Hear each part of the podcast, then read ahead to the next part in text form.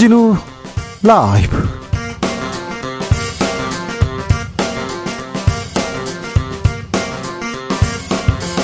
(2023년 10월 11일) 수요일입니다 안녕하십니까 주진우입니다 이스라엘 팔레스타인 전쟁이 닷새째를 맞았습니다. 양측 사망자만 2천명 넘어섰습니다. 가자 지구 지상군 투입도 초읽기에 들어갔다는 소식 전해드리고 있는데요. 전쟁의 혼란과 분열 언제까지 이어질까요? 중동 전쟁 위기 2부에서 특집으로 자세히 짚어봅니다. 결전의 날입니다. 강서구청장 재보궐선거. 과연 오늘 누가 웃을까요? 지는 쪽은 치명상이라는데 정치적 어떤 파장 몰고 올지도 관심사인데요. 공동혁신구역에서 살펴봅니다. 노벨상 수상자가 사전 유출되는 초유의 사태가 있었습니다. 하지만 노벨상에 대한 관심 여전히 뜨겁습니다. 특별히 노벨상 우리나라에서 가장 관심이 큰 상이기도 합니다. 외국에서는요, 노벨상 얘기하잖아요. 모르는 사람도 있습니다. 많아요.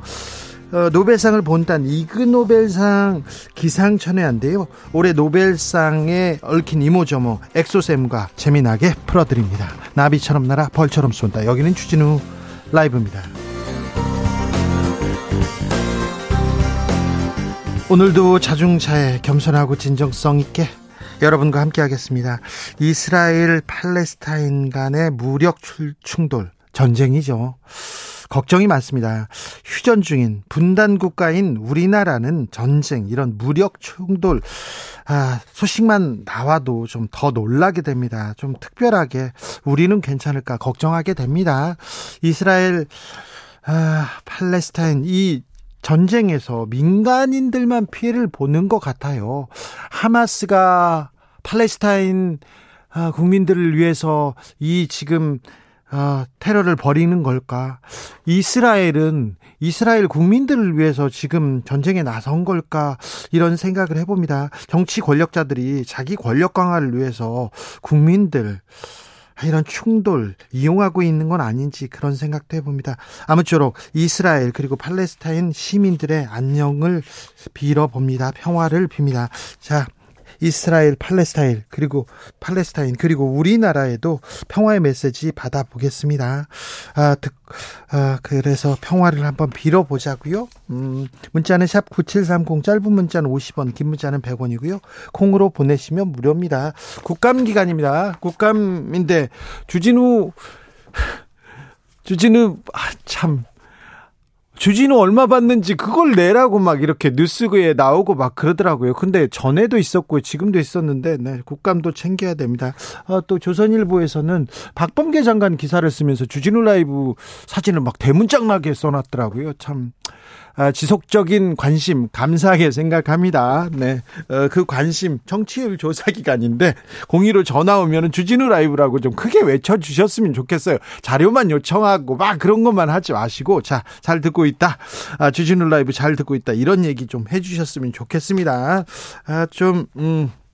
찬바람이 불고 KBS는 어수선한데 그래도 어, 수선해도 주진우 라이브는 여러분 곁에서 진실의 편에서 정의의 편에서 약자의 편에서 여러분 곁에서 끝까지 열심히 다 어, 열심히 어, 노력하겠습니다. 자, 방송 중에 사연 보내주시는 분들이요. 추첨 통해서 치킨 교환권 보내드립니다. 아, 저희는 어, 그렇게 좀 넉넉지 않은데 치킨 교환권 막 쏘겠습니다. 자, 그럼 주진우 라이브 시작하겠습니다.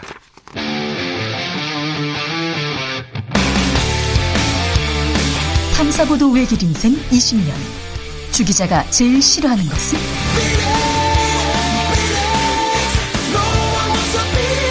이 세상에서 비리와 부리가 사라지는 그날까지. 오늘도 흔들림 없이 주진우 라이브와 함께.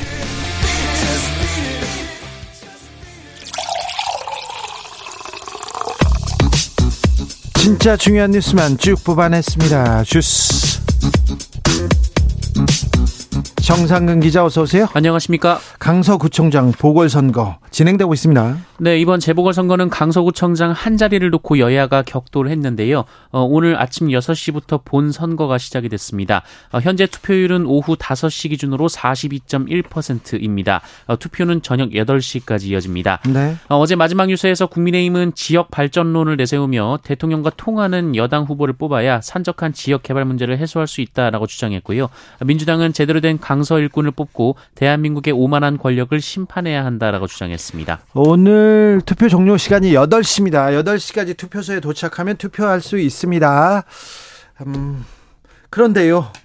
재보궐선거 날인데 어제 정치권에서 선거 관리 얘기가 나왔어요. 국정원에서 투개표 조작 가능하다 이런 얘기가 나왔어요. 네, 어제 국가정보원이 중앙선거관리위원회의 투개표 시스템 모두 해킹이 가능하다라고 발표하면서 정치권에서 후폭풍이 이어지고 있습니다. 아, 국민의힘은 선거관리 시스템을 방치한 자들을 찾아내 문책해야 한다고 주장하면서 전임 정부 시절 선거관리 시스템을 둘러싼 여러 의혹 제기가 있었음에도 실태 파악조차 제대로 이뤄지지 않았다 라고 주장했습니다. 어, 유상범 국민의힘 수석 대변인은 총선이 불과 6개월도 남지 않았다라면서 현재와 같은 선거 관리 시스템으로 치른다면 선거의 공정성, 신뢰성이 불신받을 수밖에 없다라고 주장했습니다. 아, 반면 민주당 홍익표 원내대표는 민주주의에 꽂힌 선거와 투표에 대한 신뢰성을 훼손하는 것은 중대한 민주주의를 위태롭게 하는 행위라면서 어, 국정원이 또다시 과거 버릇을 못 버리고 정치에 개입하는 거 아닌지 의아하다라고 국정원을 비판했습니다. 성관위에서 뭐라고 합니까? 어, 선관위는 사전 투표 조작 주장에 대한 의혹을 해소하는 취지로 어, 내년 총선 모든 지역구의 사전 투표함과 우편 투표함 보관 장소에 설치된 CCTV를 실시간으로 공개하는 방안을 검토 중이라는 어, 이런 보도가 나왔습니다. 어, 또한 선관위는 국가정보원의 투개표 시스템 보안 취약 지적에 대한 내부 테스크포스를 구성했다고 밝혔고요. 어, 다만 선관위는 사전 투표 용지 조작 등의 지적에 대해서는 내부자의 조직적인 조력 없이는 불가능하다라고 재차 일축했습니다. 김행 후보자 또 의혹이 또 제기됐네요. 네, 민주당 장경태 최고위원은 오늘 지주사인 소셜홀딩스를 제외한 소셜뉴스 최대 주주는 김행 여성가족부 장관 후보자의 딸이라고 주장했습니다. 장경태 최고위원은 인사청문회 당시 김행 후보자가 끝까지 답하지 않았던 딸 관련 주식 현황과 관련해 제보를 통해 확인했다라고 밝혔습니다. 어, 장경태 최고위원은 김행 후보자가 소셜뉴스 공동 창업자로부터 경영권을 인수할 때 그들이 가지고 있던 주식 3만 주를 3억 원에 인수하기로 했는데 예. 어, 이를 딸이 대금을 지불하고 가져갔다라면서 어, 딸이 소유한 지분 가치는 이로써 3년 만에 약 4억 원에서 57억 원으로 12배 정도 증가했다라고 주장했습니다. 3년 만에 12배 증가했다고요? 4억에서 57억 원으로요? 김행 후보자는 뭐라고 합니까? 어, 김행 후보자는 입장문을 통해 부당한 재산 은닉이나 재산 상속은 결코 없었다라며 어, 딸은 전세 보증금 반환, 반환액으로 정상적인 주식 거래를 했다라고 반박했습니다. 어, 김행 후보자는 딸이 처음에는 전세금을 날릴지 모른다며 거절했었다라면서 그 주식이 3년 후에 가치가 올라갈 줄 알았다면 딸은 회사원이 아니라 점쟁이라고 말하기도 했습니다. 딸은 회사원이 아니라 점쟁이라고요? 네. 민주당에서는 김행 후보자 고발했습니다. 네, 민주당은 어제 김행 후보자를 배임 혐의로 경찰에 고발했습니다. 김행 후보자가 언론사 위키트리 운영사 인수 과정에서 어, 회사 돈을 이용해 공동 창업자의 퇴직금과 고문료 등을 경영권과 지분 양도 대가로 지불했다. 어, 이것이 민주당의 주장입니다. 어, 이에 대해 김행 후보자는 공동 창업자의 퇴직금은 회사에서 주는 것이 당연하다라면서 경영권 인수의 대가가 아니었다라고 했고요. 진실이 밝혀지게 됐다며 고발을 환영한다라고 밝혔습니다. 인터넷 언론 유튜브 매체는 방송으로 분류되지 않습니다. 그래서 방심위에서 인터넷 인터넷 언론 심의한다 얘기했을 때 해당 안 돼요. 법무팀장이 그리고 심의국장이 그렇게 얘기했답니다. 그런데 이분들 다 교체하고 심의하기로 했다는데 방송통신심의회가 이 위원회가 인터넷 언론을 처음으로 심의했습니다. 네, 인터넷 언론사 보도를 심의하겠다고 선언한 방송통신심의위원회가 오늘 뉴스타파의 보도를 심의했습니다. 어, 김만배 씨 녹취록 보도를 안건으로 올렸는데요. 어, 방심위는 뉴스타파 홈페이지 기사와 유튜브 영상 등 총 두 건에 대해 관계자 의견 진술을 의결했습니다. 어, 이번 심의는 통신 소위에서 다뤄졌는데요. 여권 위원들은 모두 중징계를 전제로 한 의견 진술을 제시했고요. 야권 인사는 각하 의견을 냈습니다. 어, 방심위는 뉴스타파 보도를 유해 정보, 어, 그 중에서도 사회 질서 위반 항목을 적용했습니다. 이동관 방송통신위원장 KBS 민영화 얘기를 했네요. 네, 이동관 방송통신위원장은 오늘 국회 국정감사 도중 KBS 민영화에 대한 질문을 받고 공영방송은 건드릴 수 없는 금자탑인가 라며 어, 필요하다면 있을 수 있는 방안 중 하나라고 말했습니다. 어, 이동관 위원장은 KBS의 수신료 분리징수에 대한 KBS 자구 노력이 있어야 한다라며 KBS가 수신료 제도에 안주하는 바람에 자기 개혁이나 공영방송 취지에 맞는 행보를 보이지 못했다라고 주장했습니다. 이동관 방송통신위원장이 할 얘기는 아닌 것 같은데 이런 생각도 좀 듭니다. KBS 그 이사회 보궐 이사회 월간조선 기자 출신이 이렇게 임명됐습니까? 네. 음, 지명 지명됐죠. 네. 임기가 바로 어, 대통령이 임명하면 이렇게 임기가 곧바로 시작됩니다. 네, 이동욱 전 월간조선 기자입니다.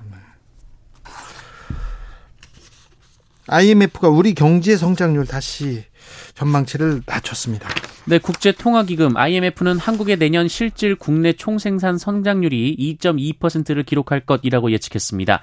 어, 지난 7월 제시한 전망치인 2.4%보다 0.2%포인트 낮은 수치이고요. 네. 어, 내년 세계 경제 성장률 전망치도 0.1%포인트 하락했지만 우리나라의 하락폭은 그보다 더 컸습니다. 올해는 어떻습니까? 어, 올해 성장률 전망치는 종, 종전과 같은 1.4%로 유지했습니다. 앞서 IMF는 다섯 차례 연속으로 우리 우리나라의 성장률 전망치를 내렸는데요. 이번에는 기존 전망치를 유지했습니다. 어, 미국은 올해 2.1%, 중국은 5%, 그리고 일본은 2%로 전망이 됐습니다. 어, 전망대로라면 우리나라는 외환위기 이후 처음으로 일본보다 낮은 경제 성장률을 기록하게 됩니다. 일본보다 낮은 경제 성장률을 기록하게 된다. 이거 굉장히 중요하고 심각하게 받아들여야 되는데 여기에 대한 대책이 좀 나오지 않는 게 좀 안타깝습니다. 음, 설탕이 올랐어요. 또 소금도 올랐다 이런 보도 있습니다. 네, 지난달 설탕과 소금의 물가가 동시에 크게 올랐습니다. 1년 만에 동시 최고를 기록했는데요.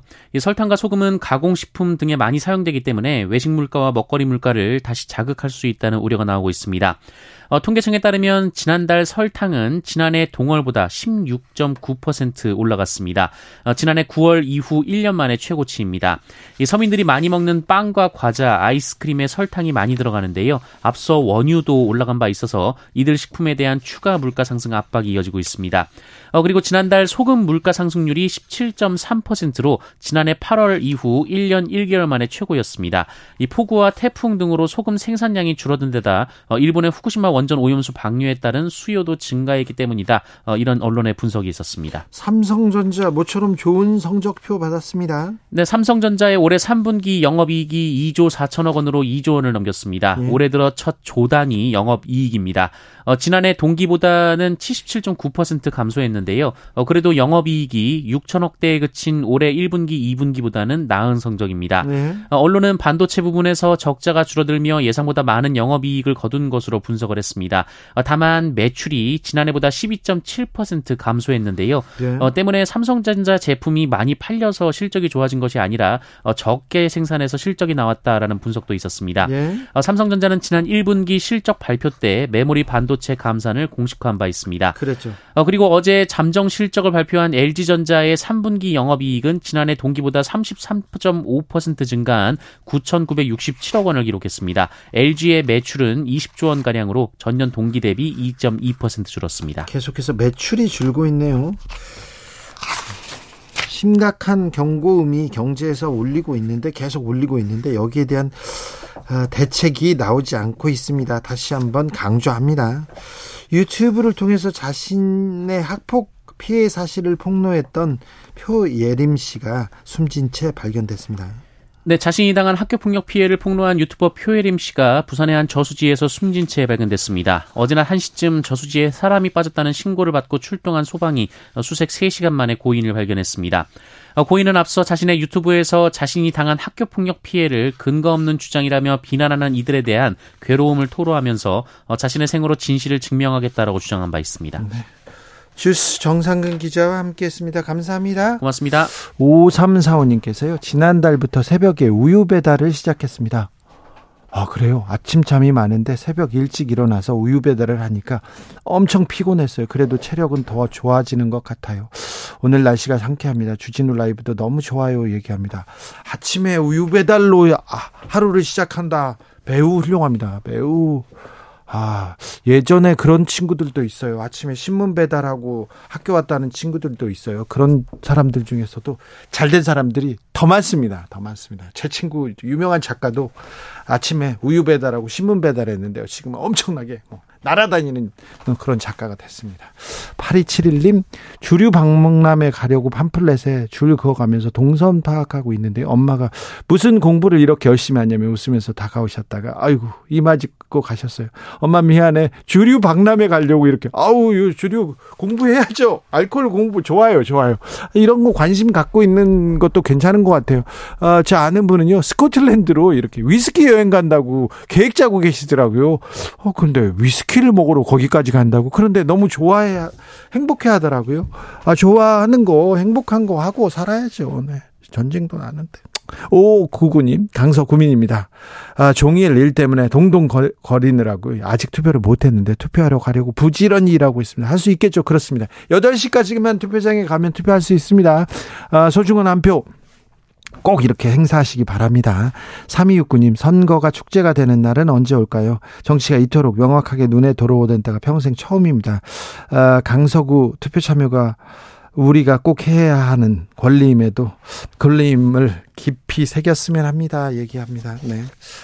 음, 이 나라의 주인은 뭐 국민이다 얘기하잖아요. 투표하는 날만 그래요. 투표하는 사람한테만 그래요. 아, 투표해서 이상한 사람 뽑으면 저 멋대로 하잖아요. 그러니까 그런 사람 일 잘해라. 잘하는 사람은 칭찬을 해주고 또 찍어주고 잘 못하는 사람은 또 찍지 말고 이게 국민 주권을 이렇게 표시하는 겁니다. 자 중동의 평화를 빕니다. 전 세계 평화를 바랍니다. 0147님께서 제가 중동 여행 다니던 때는요 얼마나 평화로운 동네였는데 일이 변했든지 시리아, 예멘 레바논 모두 여행자에게 너무 호의적이고 환영하던 모습 떠오릅니다. 다시 돌아갈 수 없을까요? 얘기하는데 그러게요. 아, 이스라엘 예멘, 레바논 다녀온 사람들 보면 거기 사람들이 그렇게 순박하고 착하다고 하는데 아, 전쟁 위협에 어떻게 어찌할까? 지금 가자 지구는 생필품, 약, 그리고 식수, 전기 다 끊겼다는데 거기에 아, 있는 200만 넘는 시민들은 어떨까 참 걱정입니다. 남기은님 포로로 잡힌 아이들을 보고 엄청 울었습니다. 전쟁이 없는 세상에서 밝게 자라는 아이들의 모습을 보고 싶어요. 전쟁이 빨리 끝나기만을 바랍니다. 그러니까요. 인질극을 벌인다. 인질들을 데려가서 뭐 그 한 명씩 어떻게 하겠다 이런 얘기가 나올 때마다 이거는 아, 전쟁 범죄고 있을 수 없는 일인데 아, 전쟁이 빨리 끝나야 될, 텐데요. 5659님, 여기는 평화의 섬 제주입니다. 결국 전쟁의 피해자는 아무 힘없는 민간인일 뿐입니다. 평화만이 답입니다. 그러니까요, 네. 아무리 힘을 얘기하고 무기를 얘기하고 뭐 핵무장을 얘기하지만 평화만이 답입니다. 5145님 무엇보다도 국민의 생명을 지키는 국가를 국가가 되기를 희망합니다. 안전이 최우선시 되는 그런 사회를 바랍니다. 그러면 아무리 나쁜 평화도 좋은 아, 아무리 나쁜 평화도 전쟁보다는 낫다, 낫다고 하지 않습니까? 평화 우리가 하, 가장 소중하게 지켜야 할 가치인데 항상 뒷전에 밀리고 있는 건 아닌가? 이스라엘에서 우리나라의 현실을 봅니다. 평화를 빌겠습니다. 교통정보센터 다녀오겠습니다. 정현정 씨.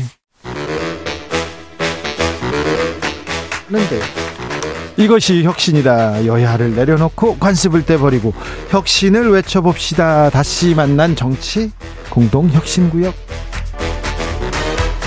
수요일 주진우 라이브는 정쟁 비무장지대로 변신합니다. 주진우 라이브가 지정했습니다. 여야 혁신위원장 세 분 모셨습니다. 먼저 김용태. 네, 안녕하세요. 국민의힘 김용태입니다. 류호정. 네, 정의당 류호정입니다. 용혜인. 네, 안녕하세요. 기본소득당 용혜인입니다. 네. 음. 자, 강서구청장 선거가 진행됩니다. 결과가 잘 나오겠죠? 결과 나오고 어떻게 될까요, 김영태 최고위원님? 네. 결과가 잘 나올 거예요. 방송 보니까 경우의 수를 다 따져가면서 이제 다들 해설을 하시더라고요. 네. 이기 저희 여당이 만약 이기면 당연히 저희 그 당 대표는 영웅이 되시는 거겠죠. 아무래도 어, 여당에서 어려웠던 편국으로 많이 봤는데 그럼에도 불구하고 이긴다면은 영웅이 되시는 거고 만약에 지게 되면은 좀 복잡한 것 같아요. 그래요. 이게 대통령에 대한 책임론까지 갈 수도 있다 보니까 최소한 여당 입장에서는 대통령에 대한 책임론을 경계해야 되게 되지 않습니까? 그러다 보면 이제 김기현 대표의 책임론을 해서 이제 면책하려고 할 거다. 저는 이렇게 생각이 됩니다. 또 젖잘사 그런 얘기 나오지 않을까요? 선거는 만약에 지게 되면 젖잘사는 없다라고 생각되고요. 예. 이제 지금 저희가 대선 때처럼 초박빙은 아닌 것으로 보고 있기 때문에 이 정도는 얘기해도 되는 거죠. 것으로 네. 네, 보고 있기 때문에 어 정의당 같은 경우는 뭐 다른 당처럼 저희도 뭐 혁신이 비대위 뭐 혁신 비대위 이런 거 다 했거든요. 네. 그런 가운데 선출된 지도부가 나름의 전략을 갖고 뭐 내부에서 뭐 단일화 뭐 노력도 해보고 뭐 이런저런 어 방향성을 갖고 활동했던 거기 때문에 이 결과에 따라서 지도부의 이 그동안의 전략이 좀 평가받게 되지 않을까 보고 있습니다. 용해인 대표. 네, 이번 5시 기준으로 좀 전에 확인하니까 네. 투표율이 42%가 넘었더라고요. 상당히 높은 네, 수치입니다. 정말 놀라운 수치라고 생각하는데 이 아마 이제 8시까지 오늘은 투표가 진행이 되기 때문에 한 최종적으로 45% 언저리에서 마감이 되지 않을까 싶습니다. 저는 뭐 이 구청장 보궐선거 하나 치러지는 선거가 이렇게나 높은 그 투표율을 보인다는 건 어떤 방식으로든 간에 어 지금의 정치에 좀 경종을 울리려고 하는 시민들의 어떤 정치 참여의 의지가 반영된 결과가 아닌가라는 생각이 좀 듭니다. 네. 제가 이거 얘기 듣다 보니까 뭐 그 친구가 그러더라고요. 자기가 사는 그 지역의 자치구 구청장 이름은 모르는데 강서구청장 후보들은 내가 안다. 그렇죠. 몇몇 친구들이 그래서 그만큼 이게 전국 선거가 되어버렸다. 신문 일면에 나왔어요. 구청장 선거인데. 근데 어우 참. 아, 왜 강서구청장 어, 선거에 나오려고 했는지 또 이해가 되기도 합니다. 자, 아, 마지막까지 네, 자신의 한 표 이렇게 행사해서 아, 강서구청장 그리고 또 우리나라가 잘 바른 방향으로 가는데 아, 자신의 권리를 행사해 주십시오. 국정감사 시작됐습니다. 바쁘시죠, 용해인 대표? 네, 이제 저는 행정안전위원회랑 여성가족위원회에서 일하고 있는데요. 네. 어제부터 행안위 감사가 시작이 돼서 어제 이제 세종시에 가서 어, 18, 그러니까 아침에 나와서 집에 들어가는 데까지 18시간 걸렸더라고요. 네. 열심히 국정감사에 임하고 있습니다. 어제 같은 경우는 이제 어, 지난 7월에 있었던 충북 오송 참사 관련돼서 충북 도지사와 청주시장이 일반 증인으로 이제 감사에 출석을 해가지고 질의하는 과정이 좀 있었는데요. 많은 국민 여러분들 좀 질의했던 내용들 관심 가져주시면 좋겠고 오송 참사에 대해서 여전히 충북도가 전혀 책, 책임이 무엇인지 그리고 무엇이 문제인지조차 파악을 못하고 있구나라는 생각이 좀 많이 분노스러웠습니다. 저는 문체위에 있었거든요. 네, 류정은은 문체입니다. 뭐 문체위 같은 경우 전체적으로 봤을 때는 뭐 가짜 뉴스라거나 블랙리스트 문제로 계속 여야가 공방을 이어가는 가운데 이제 각자의 다들 이제 주력 이렇게 분야가 또 있어서 네. 네. 질의를 하셨고 저희는 뭐 정의당이니까 노동 관련 질의 그리고 요즘 생성형 AI 같은 거 있잖아요. 예. 이렇게 좀 뚝딱씩 만들어 주는데 그거 학습 그것을 학습할 때 창작자들의 뭐 권리 침해 등 문제가 있어서 이런 현안 질의 등을 조금 이어서 했고요. 또 뭐 게임 업계 노동 문제라든지 현안 질의가 그래도 어 여야 좀 골고루 있었던 것 같습니다. 네. 김용태 최고는 국감 어떻게 보고 있습니까? 저는 이제 한 발 떨어져서 보고 있으니까. 근데 국정감사가 총선 앞두고 있는데 네. 되게 중요한 국정감사인데 약간 국민적 관심을 못 받는 것 같아서 되게 아쉬워요. 그러니까 국정감사라고 하면 헌법에도 명시되어 있듯이 굉장히 중요한 것이고 국정 전반에 대한 논의를 해야 되는 장인데 네. 여당 의원들은 뭐 공천을 염두에 두셨는지 자꾸 방어하기 바쁘신 것 같고 안 그러니까 이게. 정책적으로 감사하러? 방어하는 것이 아니라 어떤 정치적으로 정쟁화되는 것을 방어하기 바쁘고 야, 야당 의원도 마찬가지예요. 뭔가 본인들이 자꾸 스타가 되기 위해서 그러신지 모르겠는데 망신 주고 면박 주고 태도로 지적하고 그러니까 전 정책 국감이 되었으면 좋겠고요.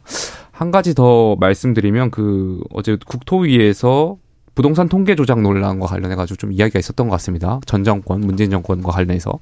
근데 저는 이 통계 조작 논란과 관련해서 좀 문제가 있다라고 생각되는데 이건 근데 안타깝게도 전 국정감사 대상은 아니라고 생각해요. 그러니까 국정감사라는 것은 윤석열 정부의 전반에 대한 1년여 동안의 어떤 그런 성과에 대해서 감사를 하는 장이지 전 정권에 대한 통계 조작은 국정감사의 대상은 아니라고 생각돼서 이것이 문제가 있다면 여야가 국정조사를 해야 된다는 사안이라고 생각되고요.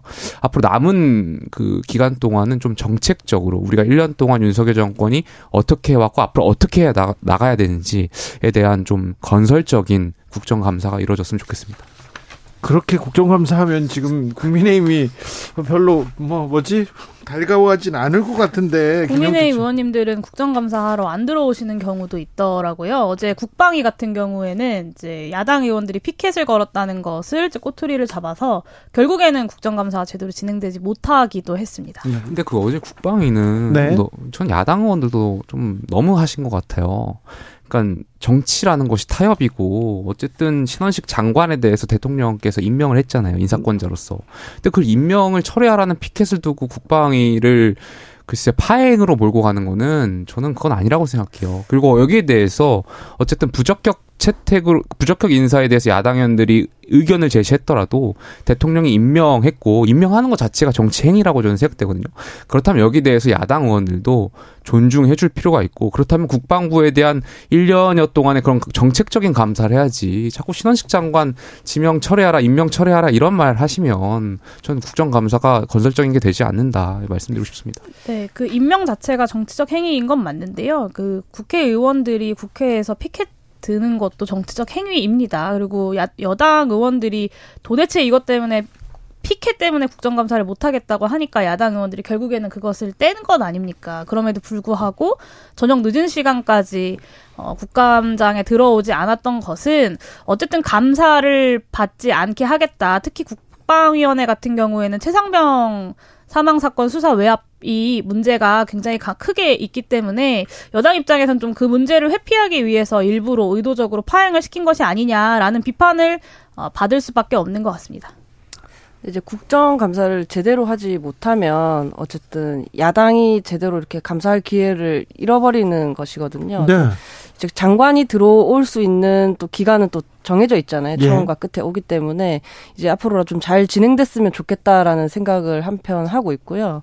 그리고 이제 보통 여당이 질의를 많이 안 하세요. 저번에 이제 여야가 바뀌기 전에는 민주당 의원님들이 또 안 계셔가지고 사진 찍히고 그러니까 텅 빈 상임위원장 이런 이런 식으로 사진 찍히곤 했었는데 그리고 그러면 또 반대로 야당 의원님들이 질의 많이 좀 3차 4차 질의 하려고 할 때 괜히 또 뭐 길이 질의 길게 해서 좋은 거 아니라면서 눈치 주시기도 하고 이번에도 또 문체위에도 그런 일이 있었는데 아 그런 일 없었으면 좋겠다 이렇게 국회의원들이 일을 하는 그런 기간에 서로 일하는 거 가지고 면박 주는 일은 없었으면 좋겠다 그런 생각이 좀 네. 들었습니다. 이덕채님께서 오송 참사든 이태원 참사든 모두 책임 회피 각자 도생에만 의미가 있는 그런 청문회인 것 같아 안타깝습니다. 얘기합니다. 92 9024님 청문회 잘 봤습니다. 용해인 의원님 화이팅입니다. 너무 사이다였습니다. 얘기하는데 김행 후보자 청문회 파행 이후에 김행 후보자에 대해서는 이 김행 후보자 건은 어떻게 되는 겁니까, 용해인 의원? 일단 인사청문회 절차가 마무리되지 않았습니다. 그런데 이제 법적으로는 이제 인사청문 제, 그 요청서를 재송부하고 대통령께서 임명을 강행하실 수는 있겠습니다만 청문회 자리에서 어, 뛰쳐나간 후보자를 국무위원으로 앉힌다는 것은 정말 국민을 기만하는 것- 것이 아닌가라는 생각이 들고 최근에 김행 후보자가 사실 그 여성가족 위원회 행- 청문회 파행 이후에 한동안 잠수를 타셨었어요. 그러니까 여가비 행정실에서도 연락이 안 되고 언론에도 등장하지 않고 있다가 며칠 전부터는 기자분들과 이제 통화를 하면서 직접 해명에 나서시더니 어제부터는 또 어, 직접 후보자의 입장문 형태로 글을 내시더라고요. 행방불명 된 적 없다. 국회 CCTV 보면 다 나온다. 네. 회의장 근처에 대기하고 있었다. 이렇게. 네, 그래서 어, 이- 정말 임명을 좀 강행하시려나 보다라는 생각이 들어서 좀 굉장히 우려스럽고요. 어, CCTV를 이야기하시는데 CCTV와 여부, 그러니까 그 국회 안에 있었 경내에 있었던지 아닌지와 상관없이 속개를 했음에도 불구하고 회의장에 들어오지 않았다, 청문회장에 등장하지 않았다라는 것이 팩트이고 거기에 대한 책임을 김행 후보자가 져야 되는 겁니다. 저는 지금이라도 자진 사퇴를 하시거나 어, 지명 철회를 하시 하셔야 된다고 생각합니다. 이제 뭐 권인숙 의원님께서 뭐 잘했느냐 하면은 뭐 사, 실뭐 사퇴하라라고 위원장석에서 하시는 건 조금 전 부적절하다고 생각하지만 아, 그래요? 이거를 가지고 꼬투리를 잡아서 이 한 이렇게 트집 잡는 거는 기, 좀 잘못 이게 더 잘못됐다고 생각하거든요. 왜냐하면 김혜영 후보자의 뭔가 문제가 없어지는 게 아니잖아요. 이것으로 인해서 게다가 이제 김혜영 후보자가 퇴장할 때 의원님들이 이렇게 데리고 나가주셨다고 생각하거든요. 약간 대피시켜 주신 도저히 감당할 수 없어서 여당 대피- 의원이 네. 갑시다 했잖아요. 네, 갑시다, 나갑시다, 이렇게 얘기하시는 거 보면서, 어, 대피시켜 주는 거 아닌가, 이런, 이런 정도면 하는 생각마저도 들었는데, 김행 장관 후보자는 절대 초부적격이라고 보고 있고요. 대통령실이 얼른 결단을 내려야 할 사안입니다. 낙마를 시켜야 죠. 특히나 혹시라도 오늘 선거 결과를 보고 결정하겠다 이런 생각을 하고 계신 거라면 정말 잘못됐다는 말 드리고 싶습니다. 김영태 최고. 인사권자가 대통령이신데 대통령이 인사권을 하실 때 좀 명분을 최소한 드려야 되는 거 아닌가 생각돼요. 그러니까 무슨 말이냐면 김혜인 국무위원 후보자가 뭐 말씀하셨던 것처럼 위원장이 편파적인 진행도 있었던 것 같고 제가 느끼기에도. 또 야당 청문위원들이 계속 들으세요 하면서 김행 위원이 말씀 해명도 잘 안 들으려고 했던 부분도 있는 것 같고. 그러나 억울한 부분이 있더라도 후보자면 그 자리가 국민을 대표해서 청문위원들이 야당 위원들 질문하는 자리면 억울한 게 있더라도 소명을 해야죠. 그 자리에서 본인이 계속 답변을 할 의무가 있는데 청문회장을 나갔잖아요.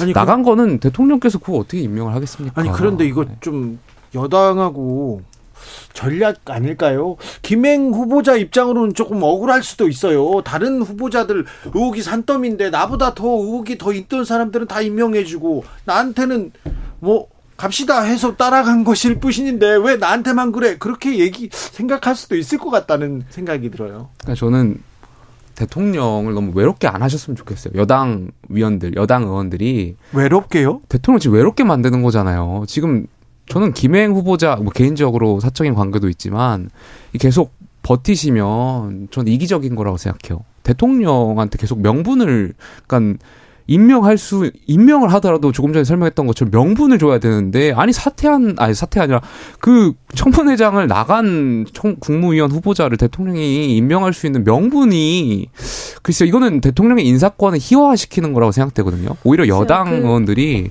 대통령을 위하고 국민을 위하고 정권을 위한다면 김행 국무위원 후보자가 지금 사퇴를 해주시는 것이 조금 여러모로 모두를 위한 바람직한 방향이 아닌가 생각됩니다.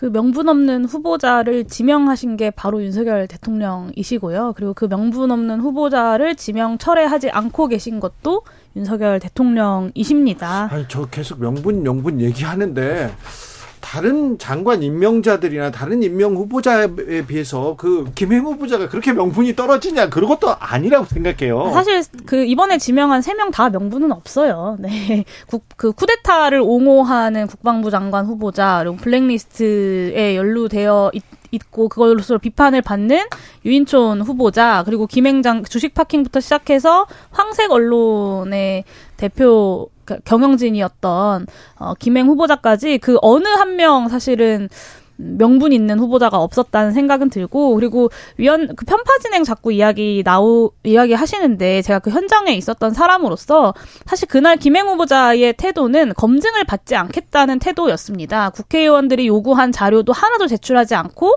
자신의 입맛에 맞게 가공해서 피켓으로 들고 와서 그것을 가지고 마치 뭐 어디 정치 평론하는 프로그램에 나와서 대담하는 것처럼 이야기했던 것이고 위원 권인숙 위원장은 그 자리에 앉, 위원장석에 앉아 서 했, 어떤 의혹에 대해서 사퇴해라라고 한 것이 아니라 어, 후보자가 검증에 성실히 임해야 된다. 그러지 못하겠으면 사퇴하는 것이 맞다라고 이야기를 했던 겁니다. 이것을 편파 진행이라고 이야기한다면 도대체 위원장은 그냥 어, 뭐하러 위원장석에 앉아 있습니까? 그냥 바깥에서 사회자 데려다가 사회만 보도록 하면 되게 되는 것일 텐데 국회에서 국회 회의가 잘 진행되도록 하는 책임이 위원장에게 있는 것이고 그 책임을 다한 것에 대해서 여당과 김행 후보자가 아, 꼬투리를 잡아서 어, 파행을 시킨 것이다. 사실은 저녁 먹은 이후부터 계속해서 나가겠다, 나가겠다, 우리 이렇게 회의 못한다 라고 벌떡벌떡 몇 번이나 일어나셨었습니다. 그래서 이것을 야당에게 파행으로 몰고 갔다고 책임을 못 모는 것은 글쎄요 국민들께서 다 해당 현장을 그날 유튜브 라이브로도 몇만 명이 지켜보셨는데 좀 납득하기 어려우실 것 같습니다. 저는 그 민주당이 여기다 대고 지금 일명 김행 방지법을 발의하려고 하는 것 같은데 네. 좀 민주당도 좀 적당히 했으면 좋겠어요. 적당히 해라. 그러니까 김행 국무위원 후보자가 중간에 이제 나간 것을 두고 여당도 사실 부끄러워 하거든요. 그리고 여기 대고 김행 방지법이라고 해서 붙여가지고 그 청문회 도중에 나가는 것을 제지하는 그런 법안 내는 건 국회 스스로의 품격을 좀 깎아내리는 거라고 생각해요. 그리고 일부 저희 그 언론에서 우리 당의 주류 의견인 양 어, 김행 국무위원 후보자를 옹호하는 저희 정치인들이 계신 것 같은데 저는 그게 저희 주류 의견이라고 생각하지 않아요. 다수 의견이라고 생각하지 않아요. 저희 여당도 이 청문회에 성실히 응하지 못했다라는 점에서 충분히 많은 의원들이 말씀을 못하실 분인지 부끄러워하고 있는 걸로 제가 알고 있거든요. 그래서 여기에 대해서 야당도 좀 국회 품격을 찾을 수 있는 방안을 좀 마련해 주셨으면 좋- 좋겠어요. 이렇게 막 희화시키는 망신 주는 법안 발의하시지 마시고. 저도 갈등이 극대화되다 보니까 법안으로까지 이렇게 퍼지는 것 같은데 저도 김행 방지법은 필요 없다고 생각해요. 뭐 그냥 김행을 방지하면 되죠. 김행 그분이 안 되면 그 법도 필요 없는 거고 그런 내용을 뭐 퇴장하면 안 된다. 뭐 이런 내용을 법에 담아야 하는 그런 내용도 아니잖아요. 뭐 그렇게 생각을 하고 사실 김행 장관 후보자가 이전 장관에 비해서 뭐가 더 나은지도 잘 모르겠어요. 생 정책적 방향성이 다르다는 걸 감안하더라도 예를 들어 이전 장관은 말 실수를 많이 하셔서 구설수에 오르고 대통령에게 별로 도움이 안 됐다. 뭐 이런 뭐 브리핑 중에도 말 실수 많이 하셨잖아요. 그런 말씀을 하셨는데 그때는 조금 아 왜 저렇게 말씀을 하실까 좀 잘 좀 더 잘 말할 수 있을 텐데 이런 답답함이었다면 지금은 어떻게 또 이런 분을 찾아오셨을까 싶은 네 그런 분이셔가지고 와, 전혀 이제 대통령에게도 도움이 안 되는 것 같은데 왜 고집하시는지 모르겠습니다. 어떻게 이런 분들만 계속 모시려고 하세요? 국민의힘에서는. 뭐 저희가 보지 못한 또 훌륭한 면을 네. 대통령 인사권자께서는 보셨을 수도 있고 아니 꼭꼭 숨겨서 안 보여주려고 그러잖아요. 안 보여주고 가셨어요. 제가 여당 정치인을 안 해봐서 그런지 모르겠지만 김용태 전 최고의 오늘 발언을 보면서 여당 정치인은 참 저렇게 힘든 거구나라는 생각이 듭니다. 그 김행 후보자를 옹호하는 게 다수 의견이 아니다라고 특히 의원들도 그렇다라고 말씀하셨는데 국회의원은 대통령의 대표자가 아니라 국민의 대표자이지 않습니까? 그렇다면 본인이 갖고 있는 그런 의견들에 대해서 국민들 앞에 상세하게 설명하고 이- 어떤 어, 이야기 입장을 밝히는 것이 저는 국민에 대한 도리라고 생각합니다. 근데 국민의힘에서 그런 의견을 내시는 국회의원들 중에는 저는 김웅 의원님 말고는 보지 못한 것 같고요. 제가 김행방지법을 처음 말했던 사람으로서 말씀드리는데요. 국회법상 이런 김행 장관의 이 주랭랑 사태에 대한 관련된 규정이 없습니다. 왜냐하면 국회 품위 얘기하셨는데 이런 품위 없는 일이 발생할 거라고 생각하지 저기도 못했기 때문이에요. 아니까 그걸 굳이 망신주기식으로 마- 발의를 할 필요가 없단 말이에요. 아니요, 이거는. 청문회라는 인사청문회라는 국회의 절차를? 네, 절차를 제대로 진행하기 위해서라면 반드시 필요한 규정을 만들고자 하는 거고요. 김행 장관 후보자께서 선례를 만드셨기 때문에 앞으로도 이런 일들은 얼마든지 벌어질 수 있습니다. 그런 것은 미리미리 방지하는 이걸 것이 국민에 대한 예의라고 법안으로 생각합니다. 발의하기보다는 이미 국민적인 판단이 저는 다 끝났다라고 생각해요. 네. 굳이 법안 발의할 내용은 아니라고 생각합니다. 권인숙 위원장의 발언은 이랬습니다. 아, 국민의힘에서는 권인숙 위원장이 이렇게 중간에서 편파적으로 진행하면 안 된다 이렇게 얘기했는데 이거는 여러분께서 좀 듣고 판단해 보십시오. 아, 권인숙 위원장이 이런 식의 태도를 유지하고 도저히 감당하지 못하겠으면 퇴, 사퇴를 하시든가요. 아, 본인이 범법이라는 지적에 증명을 못하시면 못하시면서 고발하라든가 이런 식으로 얘기하시면 자료 제공 못한다 이러시면 안 됩니다. 자세를 그렇게 가지시면 안 된다고 하는 겁니다. 이렇게 말씀하셨어요. 자, 음, 국민의힘 하태경 의원 부산 해운대 지역구를 두고 서울 출마를 선언했습니다. 지금 각 당에서 험지 출마 얘기가 나오고 있는데요. 김용태 최고 어떻게 보셨어요? 결과론적으로 봤을 때 그 배경이 뭐 자의인지 타의인지는 잘 모르겠습니다만 네. 어쨌든 중진 의원이 네. 본인의 지역구를 어 다른 또 새로운 분에게 어, 기회를 드리고 지역구를 이동한다는 것 자체는 당을 위해서 헌신하시는 부분이라고 저는 의미 있는 일이라고 생각되고요. 또 화태경 의원 개인적으로도 아마 큰 정치인으로 아마 성장하고 싶 이미 뭐 큰 정치인이시지만 더 큰 정치인에 대한 꿈이 있으실 거예요. 그렇기 때문에 수도권으로 오셔가지고 본인의 어떤 그러한 정치적인 기반을 닦는 일도 하태경 의원한테도 좋은 일일 수 있다라고 저는 생각합니다. 수도권 험지에서 지금 고생하고 있는 류호정 의원 어, 하태경 의원님 선언은 저는 멋있다고 평을 해야 될 것 같아요. 왜냐하면 그래도 이런 기득권 내려놓기에 대해서 어, 흘겨 뜨고 싶진 않다 라는 생각이 먼저 들었고요. 어, 근데 이제 이런 분위기를 타고 혼자 선언하고 많은 게 아니라 뭐 국민의힘 영남 의원들 있잖아요. 특히나 이제 뭐 김기현 대표나 장재현 의원님 같은 소위 실세 분들이 이런 기득권 내려놓기의 혁신 릴레이를 하면 좋겠지만 이어질 것인가 하면 또 그렇지 않은 것 같아서 조금 아쉽긴 부담이 하더라고요. 좀 있긴 네. 할 거예요. 네, 일단 여당의 혁신을 위해서 중진들의 용기와 결단이 필요하다라는 것에 많은 국민들이 공감하실 것 같아요. 네. 그리고 어, 그러면 과연 근데 이 하태경 의원의 이 험지 출마 선언이 어떤 혁신의 신호탄이 될 것이냐, 그렇지 못할 것이냐, 그냥 개인의 플레이로 끝날 것이냐라고 한다면 저는 어, 혁신의 신호탄이 되긴 좀 어려워 보입니다. 사실 딱 드는 생각이 그럼 김기현 대표는? 이라는 생각이 드는 거잖아요. 김기현 대표가 저- 재보궐선거 결과도 있고 그리고 하태경 의원의 이 이동으로 가장 큰 부담을 갖게 될 것 같아요. 네, 아마 근데 김기현 대표가 그 울산 남구민들에게 정치적 책임을 다하겠다라고 밝힌 지 한 달이 안 됐어요. 그리고 장재원 의원도 그렇죠. 사실 여러 차례 이제 부산 사상구 출마 계획을 못 박았거든요. 어, 그게 그게 사실 부담을 받았다는 얘기 아니에요. 네, 그래서 아마 이 서울 하태경 의원의 출마가 어떤 여당의 혁신의 신호탄 이 되면 좋겠으나 그러기는 좀 쉽지 않아 보입니다. 저는 그 중진 의원들이 자발적으로 뭔가 당에 대한 어떤 전체 총선의 판세에 영향을 주기 위해서 수도권으로 가겠다라는 건 좀 박수치고 환영할 일이죠. 근데 어. 안 갔다고 해서 안 가- 내가 내 지역구를 사수한다고 해서 그걸 비판하는 것은 좀 지양해야 될 필요는 있다라고 생각해요. 아니 정치인이 당연히 무릇 내 자, 본인의 지역구에 다시 출마하고 거기에 대해 그 과정이 공천을 담보로 공정한 경선을 담보해 가지고 유권자의 선택이 있다라면 전 그게 보다 민주적인 방향이라고 생각되는데 어, 내 지역구를 사수한다고 해서 그것을 마치 구태인 양 몰고 가는 것은 좀 민주적인 생각하고 좀별좀 동떨어진 생각 아닌가. 글쎄요. 개개, 개개인의 판단도 판단이겠지만, 사실 국민의힘 현역 의원들, 그리고 뭐, 원 외에 있는 인사들도, 어, 다 험지가 아닌 양지로 찾아가려고 한다는 것이 대략적인 분위기이지 않겠습니까? 어, 제가 국민의힘에서 출마하신다고 하는 분들 중에 좀 언론에서 많이 이제 이야기하시거나 하는 분들 중에는 험지 출마하시겠다는 분 거의 못 본 것 같아요. 다 국민의힘의 전통적인 강세 지역에 출마하신다고 이야기를 하지. 뭐 최근에 한동훈 장관이 서초에서 이제 그 어디에 나, 그 원래 그 서초동에 예술의 나타나가 예술의 전당에. 나타나가지고 이제 서초 출마하는 것이냐라는 얘기가 나온 것도 사실 저는 비슷한 맥락인 것 같고 글쎄요 정 여당 여당 정치인들 원외를 포함해서 험지 출마를 하는 사람이 과연 공개적으로 지금 이야기하는 사람이 하태경 의원 말고 누가 있나라는 생각이 좀 드네요. 국민 의원님 말씀에 공감하면서 김용태 위원님 말씀에는 아이고 저렇게 말씀하셔가지고 본인은 언제 어디에 공천 받으시노라고 생각했다고 짧게 평하겠습니다. 네. 어디 출마하시죠?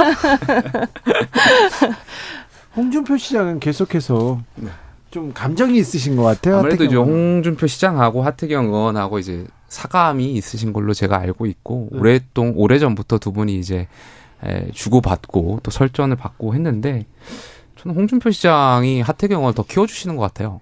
언론을 계속 이렇게 부각시켜가지고 더 언론의 하태경 의원의 지역구 이동에 대해서 더 어, 스포트라이트가 되는 것 같아서 서로 지금 윈윈하고 계신 거 아닌가 생각도 아, 들- 서로 들어옵니다. 정치인들은요 부고 기사만 말고 모든 기사를 환영한다 이런 얘기가 있습니다. 우스갯소리입니다. 그런데요. 안철수 의원님 강서에 가서 이렇게 지원 유세를 하는데 어, 많이 거칠어지셨더라고요. 한글날 이런 얘기를 써도 될까 뭐 어, 네. 뭐 그렇더라고요. 제, 제가 좀 네네. 말을 이, 그 전해드릴 수가 없네요. 자빠졌다까지만 할게요. 자빠졌다. 네. 드라마 세종대왕 한글날이었고 세종대왕 드라마에서 나왔던 대사 를 인용하신 거 아닌가 싶기도 하고 네. 그 거기까지 생각했을까요? 그렇게까지요? 영 상을 제가 처음부터 고- 보니까 고생이 예, 많으시네요, 아니. 최고위원. 영상을 제가 처음부터 보니까 유권자가 이제 먼저 네. 질그 말씀을 하셨더라고요. 그래서, 그래서 그 안철수 의원 측에서는 이게 이제 바- 그 말을 이제 맞장. 붙이는 형태로 이제 말씀하셨는데 욕설을, 욕설을 유머로 성화, 승화했다 아마 이렇게. 연설장이었고 본인이 지금 언론이 다 있고 모든 국민들이 듣고 계신다라는 거 잠시 착각하셨던 거 아닌가 잠시. 부적절한 행동이었고 예 저는 그렇게 생각해요 선대 위원 그 고문이신데 저희가 그 선거에 분명히 영향을 줄 수 있는 발언들이고 저는 한 번 더 말씀하실 때 정제된 말씀을 하셨 던 게 맞지 않나 오랜 정치 경험을 갖고 계신 분인데 안타까운 생각을 갖고 있습니다. 어, 이번에 뭐 나경원 대표나 뭐 안철수 의원님이나 이런 분들이 이제 강서에 차출되어 가셨잖아요. 그러면 사실 이제 패배할 경우에 그 뭐랄까 책임을 덮어 씌울 수 있다는 걸 알면서도 매번 당하면서도 가시는 것 같아서 좀 안타깝다는 생각을 또 했고요. 분당 갑에 지금 함께 사무실 차리고 있는데 현역이시니까 네. 있는데 어, 공천을 받는다라고 했다가 아니라고 했다가 그 소문이 정말 왔다 갔다 하루 사이에도 왔다 갔다 하거든요. 그래서 뭐 본인 입으로는 뭐 분당 건들면 분당입니다. 뭐 이런 말씀도 하셨는데 뭐 열심히 하시기 위해 그런 무리를 하고 계신 거 아닌가 싶습니다. 그래요? 네. 그 민주당에서는 유, 유호정 의원이 지금 어, 뛰는 지역구에 누가 나온답니까? 지금 김병관 위원장님이 계신데 네. 그 이제 선거 아니 재판 이슈가 좀 있으시잖아요. 네. 그래서 바뀔 수도 있다라고만 들었을 뿐 또 이후엔 어떻게 될지 모릅니다. 그래서 저의 그 상대가 도통 이렇게 확정되질 않아서 저도 조금 답답합니다. 아무튼 거물 거물과 지금 싸우고 있는 유호정 의원입니다. 자 국정원에서 선관위 이거 가상 해커한테도 뚫린다. 투개표 조작 가능하다. 상당히 해킹에 취약하다는 얘기가 지금 나왔습니다. 선거를 앞두고 재보궐 선거를 하루 앞둔 날. 오늘 민주당 얘기는 안 하나요? 네. 자, 네. 이거 어떻게 보셨어요? 어, 저는 일단 그 시기에 대해서 여야가 계속 정치 쟁점화 하는데 그 시기에 대해서 정치 쟁점화 하는 것 자체가 정치 쟁점화가 되는 것 같아서 좀 안타까운 생각이 있어요. 그러니까 반대로 이것을 국정원이, 그러니까 선관위가 해킹에 취약하다는 점을 알고 있음에도 불구하고 발표를 하지 않았다면 오히려 그것도 반대로 해석될 가능성이 있는 거 아니겠습니까? 그래서 저는 여기에 대해서 여야가 그냥 문제가 있으면 내년 총선을 위해서 선관위가 지금 문제점을 보완해 나가면 되는 것이 그렇죠. 지 거기에 대해서 여당도 너무 부장선거 프레임을 갖고 나와서 할 필요도 없고 네. 야당도 여기에 대해서 너무 크게 과대 해석할 필요는 없다 그렇게 생각합니다. 선거가 민주주의 꽃인데 여당에서 지금 계속해서 부정선거 얘기를 하고 있어서 네, 이게 이번 주 금요일에 이제 행안위 국정감사에 사상 초 초유의 사태인데 사, 일인데요. 그 국- 선거관리위원회 위원장이 이제 국정감사장에 어, 출석을 합니다. 아마 그 자리에서 국민의힘이 엄청나게 이 문제를 가지고 이제 선관위를 흔들려고 할 것이 하는 것이 아닌가라는 우려가 좀 드는데요. 전형적인 친소봉대입니다. 사실 어, 악의적인 왜곡에 국정원이 또다시 뭔가 이렇게 선거 개입을 하려는 것이 아니냐라는 우려가 어, 이런 악의적인 왜곡이기 때문에 등장하는 것 같아요. 그러니까 선관위는 사실 한 번도 해킹된 적이 없고요. 그리고 실제 부정선거가 가능하려면 다수의 내부 조력자가 조직적으로 가담하면서도 사람들의 눈을 피해야 한다. 아, 그러니까 사실상 불가능한 시나리오인 거죠. 선관위에서도 그렇게 밝히고 있고, 심지어 이번 점검은 선관위가 요청해서 이제 보안을 컨설팅하고 강화하려는 취지로 이루어진 거거든요. 그런데 국, 그 국정원이 선관위 일부 프로그램의 비밀번호까지 공개해가면서 선관 위 망신 주기에 앞장서고 있어요. 그러니까 이쯤 되면 사실 국정원이 여당과 함께 가상 해킹을 하고 대대적으로 홍보하고 있는 것이 아닌가 국정감사를 앞두고 이런 의심까지 들 지경입니다. 이게 지금 기술적 문제가 드러나긴 했지만 부정선거가 있었다는 흔적이 드러난 게 전혀 아니잖아요. 맞아요. 이게 중요합니다. 선관위에서도 기술적인 해킹 가능성을 가지고 부정선거를 말하는 건 지극히 위험하다. 이렇게 그래서 저희. 뭐 현장에서 그 관련 이제 저희 이제 시민들께서 다 지켜보고 계시고 재확인도 하고 있고 물론 지금 비밀번호가 너무 쉬웠다던가 하는 그런 문제점 물론 보완을 해야 하고 뚫 이렇게 취약점을 드러낸 선관위는 할 말이 없지만 그렇다고 해도 이렇게 뭐랄까 음모론을 함부로 피워대는 거는 정말 적절하지 않다. 정치권이 잘못 작동하고 있다. 오히려 잘 할 수 있다라고 어 성, 시민들의 어떤 불안을 잠재우는 방향의 말을 더 해야 그렇습니다. 한다. 그렇게 네. 봅니다. 선거는 민주주의의 이 근간입니다. 근간이고 가장 신뢰 가장 중요한 신뢰의 근간인데 아, 너무 말을 좀 정치권에서 쉽게 하는 거 아닌가 이런 생각해 봅니다. 신원식 국방부 장관이 9.19 군사합의 효력 최대한 빨리 정지시켜야 된다 이 얘기 어떻게 들으셨어요? 어, 근데 이미 북한이 계속 이것을 위반했고 여기에 대해서 지금 9.19 군사 합의가 효력이 거의 없다라고 사실상 보는 것이 저는 맞다라고? 보지 않나요? 어, 9.19 군사합의 말씀하시는 네. 거죠? 네. 9.19 군사합의는 북한이 여긴 거죠. 근데 이제 우리가 효력 정지를 선언하면 우리가 깨는 게 돼버리잖아요. 전 신원식 장관이 좀 더 신중했으면 좋겠습니다. 네, 그 도대체 이 군사 합의의 효력을 정지해서 한국이 얻는 실익이 뭔지를 모르겠습니다. 이 합의를 유지함으로써 오히려 한국이 도덕적인 우위를 점하고 이후에 국면 전환을 꾀할 수 있다는 게 세계 각국 전문가들의 중론입니다.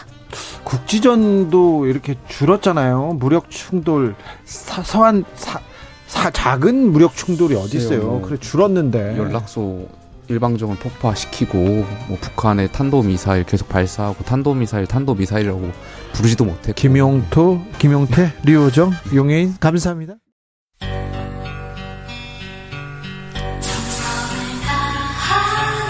정성을 다하는 국민의 방송 KBS 주진우 라이브 그냥 그렇다고요.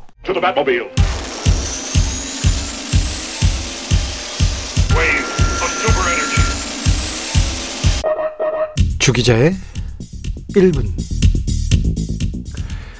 이스라엘은 군사 강국입니다. 병력은 현역 16만 9천 명. 잘 훈련된 예비군은 46만 명에 이릅니다. 우리나라 예비군하고 좀 다르게요. 음, 한두 달 정도 합숙 훈련을 하는 예비군들인데 최정예 요원들이라고 합니다. 그래서 총 60만 대군을 자랑합니다. 최신의 전투기 F-35 50대를 포함해서 전투기가 600여 대 있고요. 탱크 2,200여 대 보유하고 있습니다. 여기에 최첨단 미사일 그리고 최첨단 미사일 방어 시스템 강철 지붕 아이언돔으로 철벽 방어선을 쳤습니다. 지난해 이스라엘 방위비 지출액은 약 31조 원이 넘습니다. 세계 15위에 해당하는데요. 비공식적이지만 이스라엘은 핵 보유국으로 분류되고 있습니다. 게다가요, 음, 미국과는 혈맹 이상의 동맹 관계죠. 이번에도 핵 항모, 항공모함 곧바로 출동했고요. 미군의 가용 자원 원하는 만큼 사용할 수 있을 것으로 예상됩니다. 이스라엘은. 팔레스타인 무장단체 하마스의 전력을 한번 볼까요? 병력은 한 2만 명 정도로 추산되는데 1만 5천 명이라는 그 군사 연구원도 있고요. 2만 5천 명이라는 사람들도 있습니다. 어, 8천 대에서 만 대, 만 대의 미사일 보유하고 있습니다. 만기라고 하죠. 미사일은. 근데요, 대부분 사정거리가 10에서 20km 미터에 해당하는 소형 미사일이 대부분이라고 합니다. 자살 폭탄은 좀 많습니다. 그런데 전투기 탱크는 한 대도 없다고 합니다. 이스라엘은 팔레스타인에 비해서 압도적인 힘의 우위를 가지고 있습니다. 하지만 이스라엘은 평화와는 가장 먼 나라에 속합니다. 폭탄 소리가 끊이지 않고요. 다시 전쟁 포화에 휩싸였습니다. 압도적인 힘에 의한 평화. 압도적인 힘에 의한 평화라는 건 이 세상에 존재한 적이 없었는지도 모릅니다. 좋은 전쟁, 나쁜 평화가 이 세상에 존재한 적 없었듯이 말입니다. 주기자 1분이었습니다. Guns N' Roses, Knocking on Heaven's Door.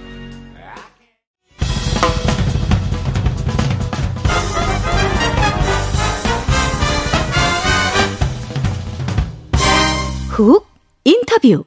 모두를 위한 모두를 향한 모두의 궁금증 훅 인터뷰. 팔레스타인 무장단체 하마스와 이스라엘의 교전 닷새째 이어집니다. 가자 지구에 지상전 임박했다는 신호들도 계속 나오고 있는데 앞으로 이 전쟁은 어떻게 될까요? 아, 평화는 멀기만 한 걸까요? 전문가와 함께 진단해 봅니다. 한양대 이수 명예 교수 어, 모셨습니다. 교수님 안녕하세요. 네, 안녕하세요. 네. 아, 이번 무력 충돌 사태 어떻게 보셨어요? 아, 뭐 우리 주 기자님과 똑같은 생각입니다. 너무 네. 답답하죠. 예. 오늘 하마스 보건부 통계에 의하면 네. 뭐 사망자가 971명으로 조금 전에 발표됐는데 네. 뭐 하루 사이에 100명이 늘어났습니다.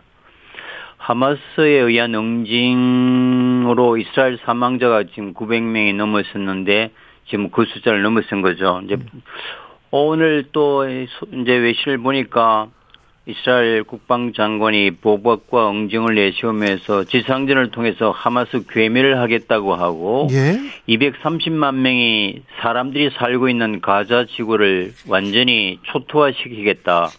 그러면서도 실제로 모든 생필품, 물과 전기까지 지금 완전 차단하겠다고 공공연히 공언하는 걸 보면서 야, 21세기가 한참 지난 지금 중세 이전의 야만 시대로 회귀하는 듯한 그런 느낌이 돼서 참 착잡했고요. 예.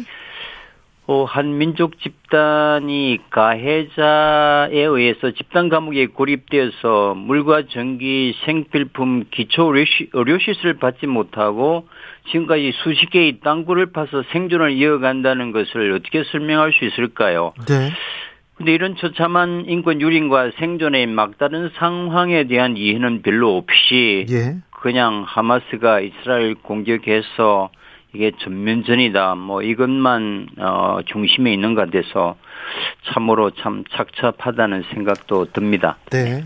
하마스와 지금 이스라엘의 그 분쟁이라고 해야 되나요? 군사적 충돌. 이거 역사적으로 지금 아, 조금 역사적으로 거슬러 올라가 봐야 합니다. 아, 길죠. 네. 이제 팔레스타인 땅에는 원래는 92%의 아랍인들과 8%의 유대인들이 오랫동안 평화롭게 공존해 왔습니다. 예. 그게 갈릴리 호수와 요단강이라는 지극히 생, 제한된 생태계를 공유하면서 1800년 이상 두 이질적인 민족이 갈등과 전쟁 없이 공존해온 역사를 저는 인류학을 공부하지만 인류 역사에서 찾기 힘듭니다. 네. 그런 민족이 여러분 아시다시피 2차 세계대전 때 나치가 홀로코스트 600만 유대인 대학살을 하지 않습니까? 예. 유럽이 저질렀던 그 끔찍한 문명 범죄에서 살아남은 64만 명의 유대인들을 데리고 자기네들이 책임져야 될 걸 잘 살고 있는 팔레스타인 땅에 데려온 겁니다. 네. 그러니까 생태계는 제한돼 있고 64만 명이 갑자기 몰려드니까 약 100만 명 가까운 팔레스타인 사람들이 쫓겨나게 되는 겁니다. 순차적으로. 네. 그게 오늘날 100만 500만 명의 난민이 돼서 빼앗긴 조국과 내 영토를 되찾겠다는 게 중동 전쟁의 불씨가 된 거거든요. 네. 근데 1948년 이스라엘 뒤에는 그 미국과 또 유럽이 있기 때문에 자기네들이 너무나 큰 고통을 줬기 때문에 1948년 5월에 유엔에 의해서 이스라엘이 독립이 됩니다. 그 독립된 국가를 어떻게 하겠어요? 그래서 우리는 도저히 용납할 수 없다 해서 1948년 1차 전쟁, 56년 2차 중동 전쟁, 67년 3차 중동 전쟁 계속 이제 전쟁을 해왔는데 네. 67년 3차 전쟁 때는 이거 웬일인가 이게 기존 이스라엘 영토를 벗어나서 이스라엘이 주변 아랍 국가의 주권 땅을 더 뺏어버린 겁니다. 그게 오늘날 문제가 되는 지중해 쪽에 가자 지구 또 웨스트뱅크 헤즈불라가 막 이제 하는 셰바팜스 시리아에 있는 베카 계곡들은 67년 전쟁 이후에 영토를 벗어나서 네. 빼앗은 남의 땅입니다. 예. 근데 여기서 우리가 중요한 것은 67년 3차 중동 전쟁 이후에 유엔 안보리 만장일치 결의안 224조 338조 등에 의해서 지금까지 12개 어, 만장일치 결의안이 통과됐습니다. 이스라엘의 점령지부터의 완전한 철수와 영토 반환을 결의했습니다. 이거는 네. 국제법입니다. 예. 이게 이제 70년 가까운 지금까지 지켜지지 않고 있는 거죠. 그러니까 계속 이 저항이라는 것은 67년 이후부터 이제 계속 60년 이상 어 이제 이어지는 그 저항의 연속성상에 있고요. 예. 그래도 뭐 어떻게 이미 세계 최강의 이스라엘 군대를 이길 수 없으니까 네. 어 그래서 결국은 1993년도에 오슬로에서 아주 대타협이 이루어집니다. 네. 야, 이렇게 우리가 못 산다. 네. 이스라엘 사람도 전쟁에 죽였으니까 네. 땅과 평화의 이제 교환이라는 건데 어차피 국제법상 되돌려줘야 되는 점령지에 이스라엘 건국으로 오갈 데 없는 팔레스타인 난민들을 데려다가 어떤 자치와 독립국가를 만들어주자. 그 대신 팔레스타인은 이스라엘의 그 국경을 인정하고 불가침 조약을 맺고 외교 관계를 맺으면서 서로 이웃으로 공존하면서 잘 살자. 그래. 그렇게 하자. 그래서 스웨덴의 수도 오슬로에서 어 이스라엘 수상 이차크 라빈과 피엘로의 테러리스트의 대부였던 야세로 아라파트가 아라파트, 네. 오슬로 평화 협정을 맺고 합의한 겁니다. 예. 그해 이차크 라빈 이스라엘 수상과 테러리스트의 대부였던 야세로 아라파트가 다음에 노벨 평화상을 받습니다. 예. 이거는 정말 온 지구가 박수 쳤고 그렇죠. 예, 정말 이제는 예, 평화로 팔레스타인의 가는구나. 평화가 오는구나 예, 했는데 예, 예.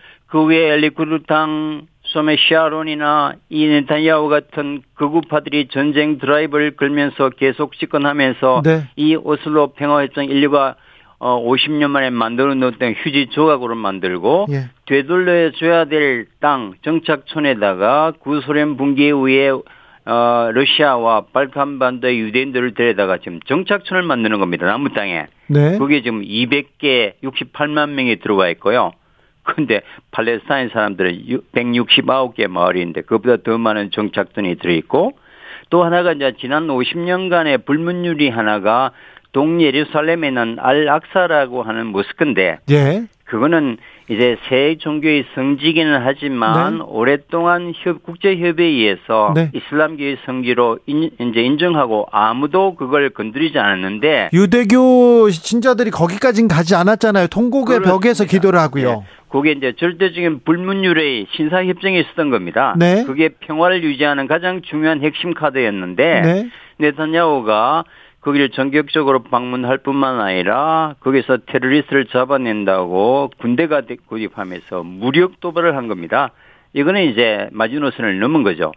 그러니까 이제 어떤 생존에 대한 절박함, 어떤 종교의 신성샘에 대한 모욕, 그 다음에 계속 정착촌에서 일상으로 부닥치는 어떤 인권 유린, 네. 뭐 이런 것들을 이제 참다 참다 못해서 이번에 이제 하마스가 제법 준비를 잘 해서 네. 기습적으로 이스라엘 공격하는데 사실은 50년 했던 저항이 좀 강하게 나타났던 one of them이라고 저는 봅니다.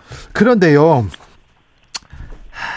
이스라엘 총리가 대통령이 아니 총리의 자리에 오르자마자 아, 조금 불안했어요. 사법부를 좀 옥죄다가 어, 모든 사람들의 어, 반발에 이렇게 절대 다수의 반발에 이렇게 휩싸이고 정치적으로 자기 자리가 조금 흔들렸습니다.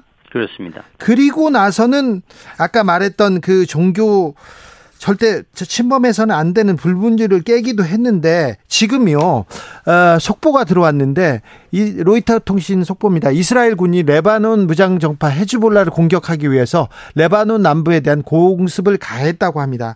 자 레바논에 공습을 하고 그리고 가자 지구 지상군 총 공격에 나선다고 하는데 아 이 더 많은 피해가 있을까 걱정입니다. 근데 우리가 이제 흔히 전면전 전쟁이라 그러면은 이게 전쟁은 영어로 크로스파이어서 이제 교전의 개념인데 네. 어뭐 전쟁의 희생은 불가피하지 않는다는 이런 생각은 참으로 위험합니다. 예. 왜냐하면은 하마스는 국제법상 무장을 못하게 돼 있습니다. 예. 지금 가자 지구에 탱크 한 대 없습니다. 예. 비행기 한 대 없습니다. 예. 이스라엘은 뭐 어, 공식적으로 인정하지 않지만 어, 약 200개 이상의 핵 탄두를 가진 세계적인 핵 보유국이고 예, 세계 예. 최강의 군사 기술과 무기를 가지고 있습니다. 예.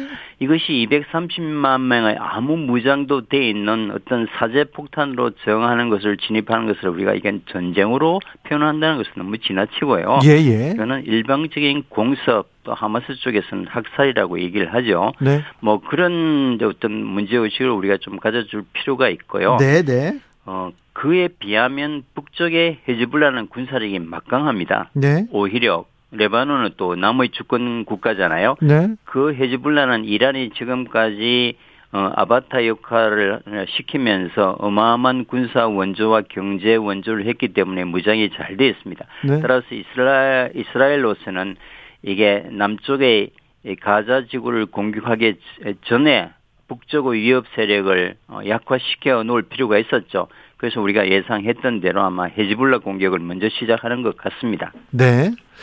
그런데 하마스가 하마스가 이렇게 기습을 하면 이거 팔레스타인 어, 국민들은 굉장히 불안할 텐데요. 그리고 네타냐후가 이렇게 총 공세에 나서면 이사, 이스라엘 국민들도 굉장히 불안할 텐데요. 그런 생각해 봅니다.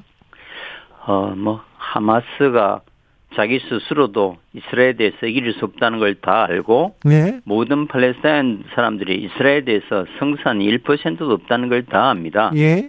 그러나 지금 이제 어 17년 동안 하마스의 상황은 지금 물과 전기를 완벽하게 이스라엘이 컨트롤하고 있습니다. 예. 기초 의료 어, 의약품과 생필품을 이스라엘이 컨트롤하고 있거든요. 예. 말 잘 들으면 물량을 좀 늘어주고 말 안 들으면 전기 끊고 그래서 지금 가자 230만 주민의 약 82%가 냉장 음식이 뭔지를 모른다는 겁니다. 아, 그래요. 그 정도입니까? 21세기 문명 세계예요. 네. 그리고 지금 이제 물을 주지 않으니까 그 이제 지하수나 우물에 의존하는데 지금 뭐 그 팔레스타인 보건부의 통계에 의하면은 지금 지하수의 92%가 먹을 수 없는 상태로 오염돼 있는 겁니다. 그럼 생필품은 어떻게 하는가? 유일한 이스라엘의 통제를 벗어나 있는 지역이 이제 이집트와 접경돼 있는 사막입니다. 시나이 반도. 네. 거기서 지금 수백 개의 땅굴을 파서 생필품을 지금 이제 어 공급하고 있는 겁니다. 이게 지금 이제 어 16년째 계속된다고 생각하면은 어 이판사판인 거죠. 그 친구들 입장에서는 이렇게 살 바에야 예. 차라리 전 세계를 향해서 우리가 처해 있는 고통을 알리고 예. 그 이스라엘이 얼마나 부당한 짓을 알리면서 예, 우리의 존재감을 드러내자. 예.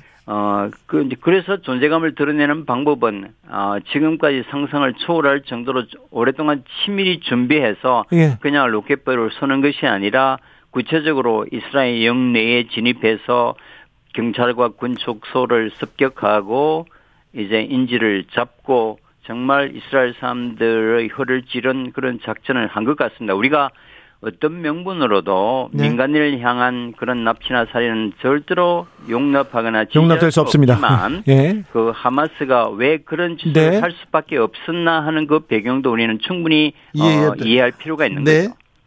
그런데요, 교수님, 자, 이 그 하마스의 무장 공격은 그 절대 용납해서는 안 됩니다. 그런데요, 가자 지구를 이렇게 봉쇄하고 봉쇄하고 물도 막 물도 전기도 계속 끊고 이것도 국제법 위반 아닙니까? 명백한 국제법 위반이고요. 예. 뭐 정말 있을 수 없는 일이죠.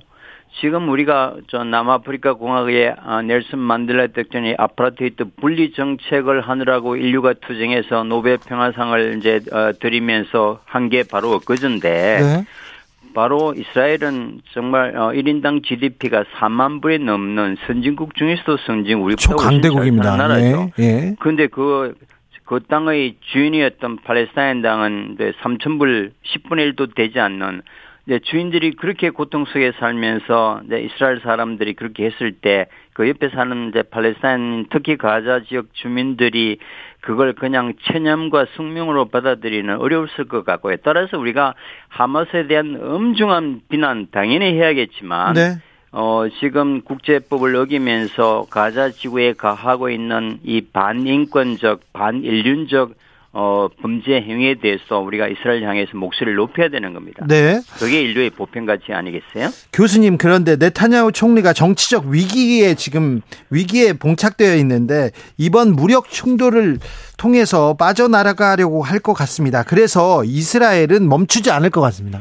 저도 뭐 동감입니다. 왜냐하면 지금 900명이란 어 정말 전에 없던 대충격을 뭐 이스라엘 스, 스스로가 어 이스라엘의 9.11이다라고 얘기를 이제 하기 때문에 그래서 아마 이제 국내 여론이 워낙 나쁘기 때문에 네타냐후는 지상전을 통해서 무차별 어, 포격을 통해서 수많은 희생자를 낼 겁니다. 네. 그러면 그 희생자의 7, 80%가 이제 여성과 아이들이 포함되어 있기 때문에 그럼 국제 여론이 나빠지고 이스라엘 국내 여론도 이 정도면 보복이 됐다고 할 때쯤 이제 이제 휴전이 가능하겠죠. 지금 미국, 이란, 어, 사우디아라비아, 터키, 오만 등이 중재에 나서지만 지금 이스라엘은 그 휴전 중재에 응하지도 않거든요. 그래서 네타냐후는 말씀하신 대로 어, 국내 여론을 잠재울 때까지 뭐 국제 여론은 상관없이 어, 전혹한 어, 지상전을 어, 벌일 거는 분명해 보입니다.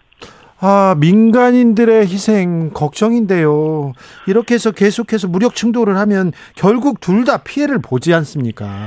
아, 그렇습니다. 우리가 뭐 이제 하마스를 이제 뭐 지금 이스라엘의 목표는 분명한 것 같습니다. 군 당국이 밝혔지만 이 하마스의 조직을 와해시키고 지금 실제로 이제 하마스는 아시다시피 이제 가자 지역 주민들이 뽑은 자치 정부이고 모든 생필품과 사회복지를 전담하는 유일무이한 대한 세력인데 이 어, 하마스를 몰아내고 가자 지구에 이스라엘과 협력하는 쉽게 말하면 말 잘 듣는 새로운 정권을 세울 때까지 전쟁하겠다고 무시무시한 공언을 했는데 어 저도 뭐 가자에 여러 번 갔습니다만은 그 정부 관청에 아파트가 같이 있습니다. 건물이 그렇게 많지 않아요. 예. 그러니까 이제 하마스의 정부 관서를 포격하지만 거기서 죽어나가는 건 대부분 민간인이고 예. 또 하마스의 군과 민, 민간이 전혀 구분이 안 됩니다. 어, 따라서 뭐 8, 90%가 민간이 죽어나갈 게 뻔하죠. 그게 왜 이걸, 이걸 이제 무력 투쟁 또 뭐 어떤 전쟁이란 개념 속에는 어마어마한 지금 이제 인류의 비극이 도사리고 있는 겁니다. 이스라엘의 비극에서 우리가 좀 배워야 될 텐데요, 교수님. 아, 사실 우리가 어 나치에는 600만 유대인 대학살 인류가 그걸 기억 하는 것은 인류의 기본적 도덕이잖아요. 네. 잊을 수가 없죠. 네. 그러나 그렇게 당해왔던 최고의 피해자인 유대인들이 나치가 행했던 똑같은 방식으로 역사적 가해자가 돼서 네. 정말 모든 것을 잃고 있는 팔레스타인 사람들에게 그 가하는 것은 네. 어 저는 중동을 공부하면서 참으로 이게 역설이다. 예, 이걸. 뭐 설명할 수가 없는 거죠. 네. 예. 아, 힘, 전쟁, 핵 이런 게 절대 대안이 될 수 없다는 것을 이스라엘에서 보고 항상 느낍니다. 이스라엘 내에서도 그 이제 Peace Now라는 어 굉장히 저 NGO들이 있습니다. 네. 어 그분이 이제 아모즈 같은 분이 노벨 평화상 후보도 오르고 했지만 어 그 회원이 뭐 한 몇백만이 되거든요. 예. 그래서 이제 이스라엘 내에서도 그런 지성들이 어 정말 이제 평화를 갈구하는 평화주의자들이 네. 좀더 목소리를 내야 됩니다. 이게 이제 외부에서 평화를 얘기하는 것보다 이스라엘 내부의 사람들이 어, 스스로 팔레스타인과 함께 살자는 이런 움직임이 커져야 희망이 있는 거잖아요. 예. 근데 지금은 이제 네타냐후 정부가 너무나 초강경 또 불안한 연정, 자기가 갖고 있는 부패 스캔들, 어, 또 민중의 저항, 사법개혁 축을 통한 뭐 이제 그런 그 너무나 강경에 밀려서 정말 온건하거나 정말 정의로운 목소리가 제대로 빛을 바라보지 못하고 이런 전쟁 상태에서는 평화를 얘기하면 또 변절자로 낙인 찍잖아요. 네. 뭐 그런 게 참 비극인데 나는 저는 이스라엘 내에서 어떤 희망을 찾아야 이 문제가 빨리 해결되리라고 봐요. 알겠습니다. 네.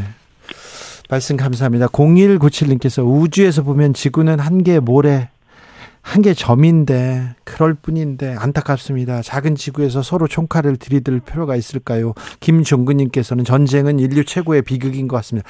최고로 나쁜 것들, 최고 악을 다 모아놓으면 그게 전쟁입니다. 아무리 나쁜 평화도 전쟁보다는 낫다는 생각 다시 합니다. 이수 한양대 명예교수였습니다. 말씀 감사합니다. 네, 안녕히 계십시오. 정치 피로, 사건 사고로 인한 피로, 고달픈 일상에서 오는 피로. 오늘 시사하셨습니까? 경험해 보세요. 들은 날과 안 들은 날의 차이. 여러분의 피로를 날려줄 저녁 한 끼 시사. 주진우 라이브.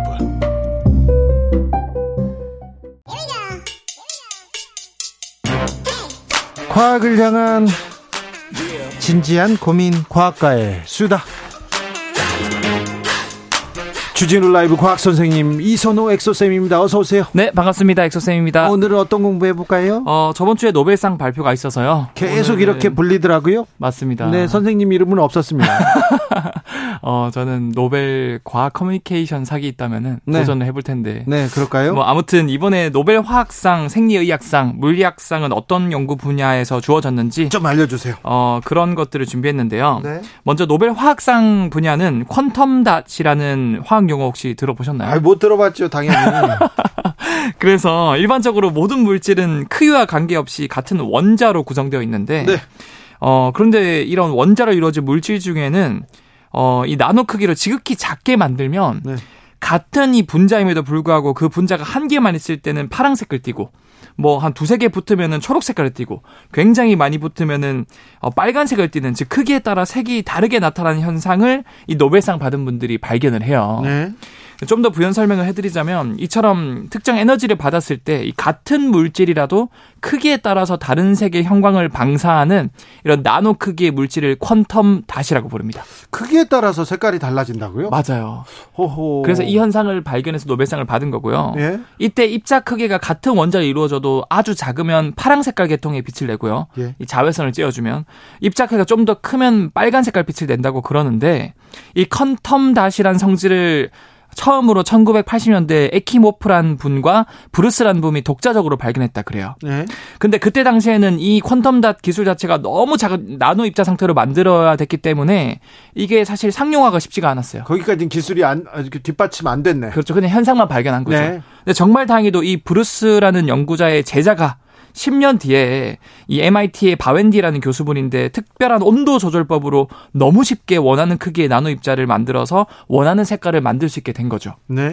그래서 상용화가 되었고 이게 바로 우리가 지금 평소에 많이 듣던 텔레비전에 있는 자연색에 가장 가깝고 밝은 색을 낼 수 있다는 QLED라는 기술이거든요. 아, 예. 들어보셨죠? 예, 예. 그 QLED에 방금 제가 말씀드린 quantum dot 기술이 들어간 거예요. 아, 그래, quantum이구나, Q가. 맞습니다. 네. 그래서 이 quantum dot은 뭐 TV 기술 에도 들어가지만 의학에서도 많이 지금 이용되고 있는데요.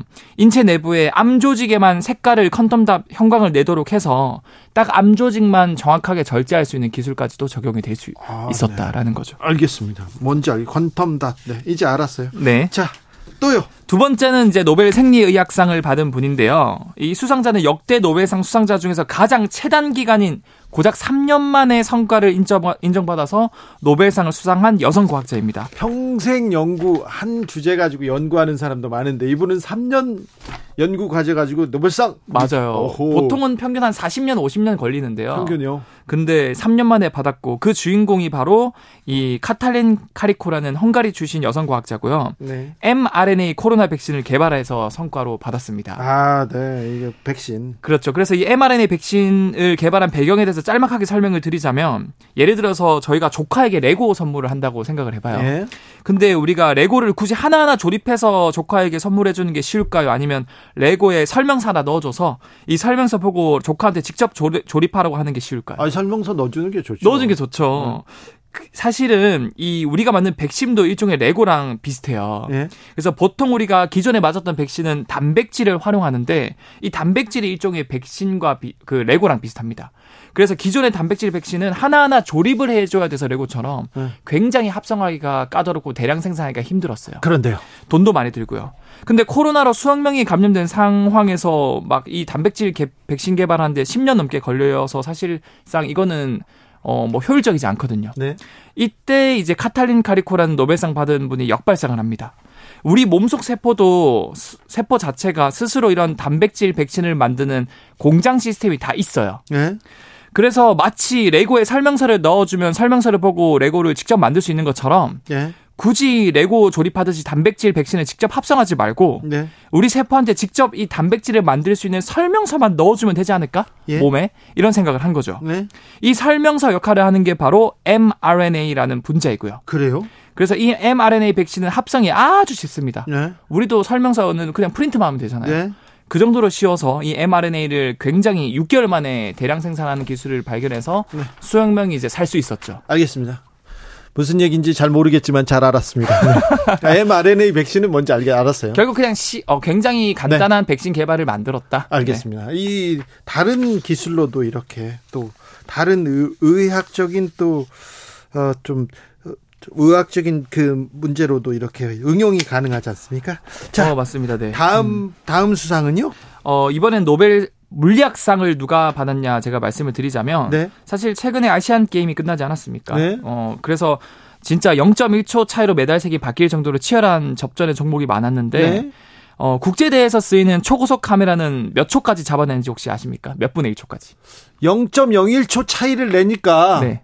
그, 그거보다 조금 더 난, 더, 더 들어가는. 어 맞아. 그럼 하나만 더 추가하면 네. 1000분의 1초까지 천분의 잡아낼 수. 있다 네. 그래요. 근데, 근데 동시에 에, 수영도 그렇고요. 네. 육상에서 동시에 금메달을 따는 경우가 있어요. 맞아요. 천분의 이번- 1초 차이까지 같아서. 같아서요, 맞아요. 네. 그래서 최근에 이 아시안 게임에서도 이 남자들 110m 결승에서 공동 금메달이 나왔거든요. 아 그래요. 1000분의 1초까지 쪼개봐도 동시에 들어온 거예요. 네. 근데 사실 이거 만분의 1초로 잡아낼 수 있는 기술이 있었으면은 분명히 자- 잡았을 거예요. 만분의 1초 차이도 났으니까 머리카락 한 올 정도. 이제 앞으로는 네. 네 그럴까요?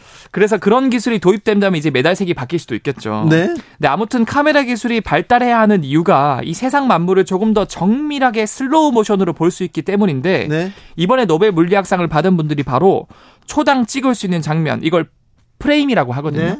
이 프레임이 무려 몇백 조 프레임에서 몇 경변 프레임을 찍을 수 있는 기술을 개발해서 노벨상을 받았습니다. 몇 경 경번까지요? 그러니까 초당 몇 경변 몇 경변을 찍을 수 있는 거죠 장면을. 아, 그래요. 네. 이거 어디에다 쓰는 거예요? 이거? 어디에 쓰- 뭘볼 몇 경변으로 이렇게 쪼개면 뭘 본다는 거예요? 사실 뭐 1초당 얼마나 많이 찍을 수 있냐에 따라서 그 장면을 굉장히 정밀하게 그리고 느리게 볼 수 있는데 네. 초당 몇백 조에서 몇 경 번이면은 전 원자핵 주변을 도는 전자나 빛이 우주에서 제일 빠르지 않습니까? 네. 이 전자나 빛의 움직임을 슬로우 모션으로 볼 수 있대요. 네. 그래서 실제로 이번 노벨 물리학상을 받은 분들은 이 장비를 통해서 원자핵 주변을 도는 전자의 움직임을 관측할 수 있게 되어서 이 공로로 노벨 물리학상을 받았고요. 아 그래요? 이 전자의 움직임을 관측하는 게 왜 중요하냐면 우리 우주에는 크게 네 가지 힘이 있습니다. 중력이랑 양력이랑 강력이랑 전자기력이 있는데요. 유일하게 전자기력만 우리가 컨트롤할 수 있어요. 예. 근데 이 전자기력을 매개하는 입자가 전자인데 네. 이 전자의 움직임을 정밀하게 제어할 수 있게 됐기 때문에 네. 우리의 그런 전자 제품들이 비약적으로 더 효율이 높아질 수 있었던 계기를 마련했다고 볼 수 있는. 거죠. 네. 노벨상 뭐 어떤 기술 만들고 어떤 연구에서 인류에 기여해서 상을 줬다 이렇게 했는데 또 네. 이렇게 들어보니까 끄덕끄덕하네요. 어, 기사만 보면 모르겠어요. 왜 그쵸. 이런 연구를 왜 30, 40년 동안 했지 막 이런 생각했는데 사실 기사에서는 너무 어려운 용어라던가 뭐 아토초, quantum dot 이런 것만 나오니까 어려운데 제가 예. 좀 알기 쉽게 어, 씹어 김종근님께서 아우 저희들이요 엑소쌤 최고의 노에, 노벨 과학상입니다. 신기하고 흥미로운 과학 얘기 많이 부탁드립니다. 0328님께서 엑소쌤 저희 8살 아들이요 주라이브에서 과학가의 수다 코너 제일 중요하죠. 아, 감사합니다. 엑소쌤 나오면 뭐 환호성 지르고 좋아합니다. 김환희 이름 한번 불러주세요. 아, 크게 될 애네 김환희. 네. 환희야 사랑해 노벨상 받을 수 있어. 네, 정신 차려야 된다. 정신 차려야 된다. 엑소쌤 말씀 잘 들어야 된다. 네. 내 말보다는 엑소쌤 말 위주로 들어라. 아 근데 제가 짤막하게 한 말씀 드리고 드리자면은 네. 사실 요즘에는 머리에 뭔가 단순히 지식을 많이 쌓는 게 중요한 시대가 아니거든요. 네. 그것보단 본인이 진짜 좋아하고 잘한 것들을 많이 그러니까요. 아, 과학을 중요해요, 중요해요. 그렇죠. 좋아요. 이제는 챗GPT가 대답을 내려주는 시대이기 때문에 네. 지식을 많이 넣는 것보다는 훌륭한 질문을 던진 나이가 영재가 될 수 있어요. 저 과학 선생님한테 꼭 질문했어요. 아, 선생님 꼭 그런 알아야 되냐고. 근데 저희 때는 그거 질문 엉뚱한 거 하면 맞았거든요. 바로 맞았어요. 바로 맞았어요. 여기까지 할까요? 네, 알겠습니다. 네. 아, 5141님, R&D 예산 삭감되면 노벨상이랑 점점 멀어지는 거 아닌가요? 아, 저는 이게 좀 안타깝습니다. 왜 굳이 과학기술 분야에 R&D를 삭감을 했는지. 그러게요. 네, 자, 이선우 엑소쌤과 과학 공부해 봤습니다. 감사합니다. 네, 감사합니다. 교통정보센터 다녀올까요? 정현정 씨.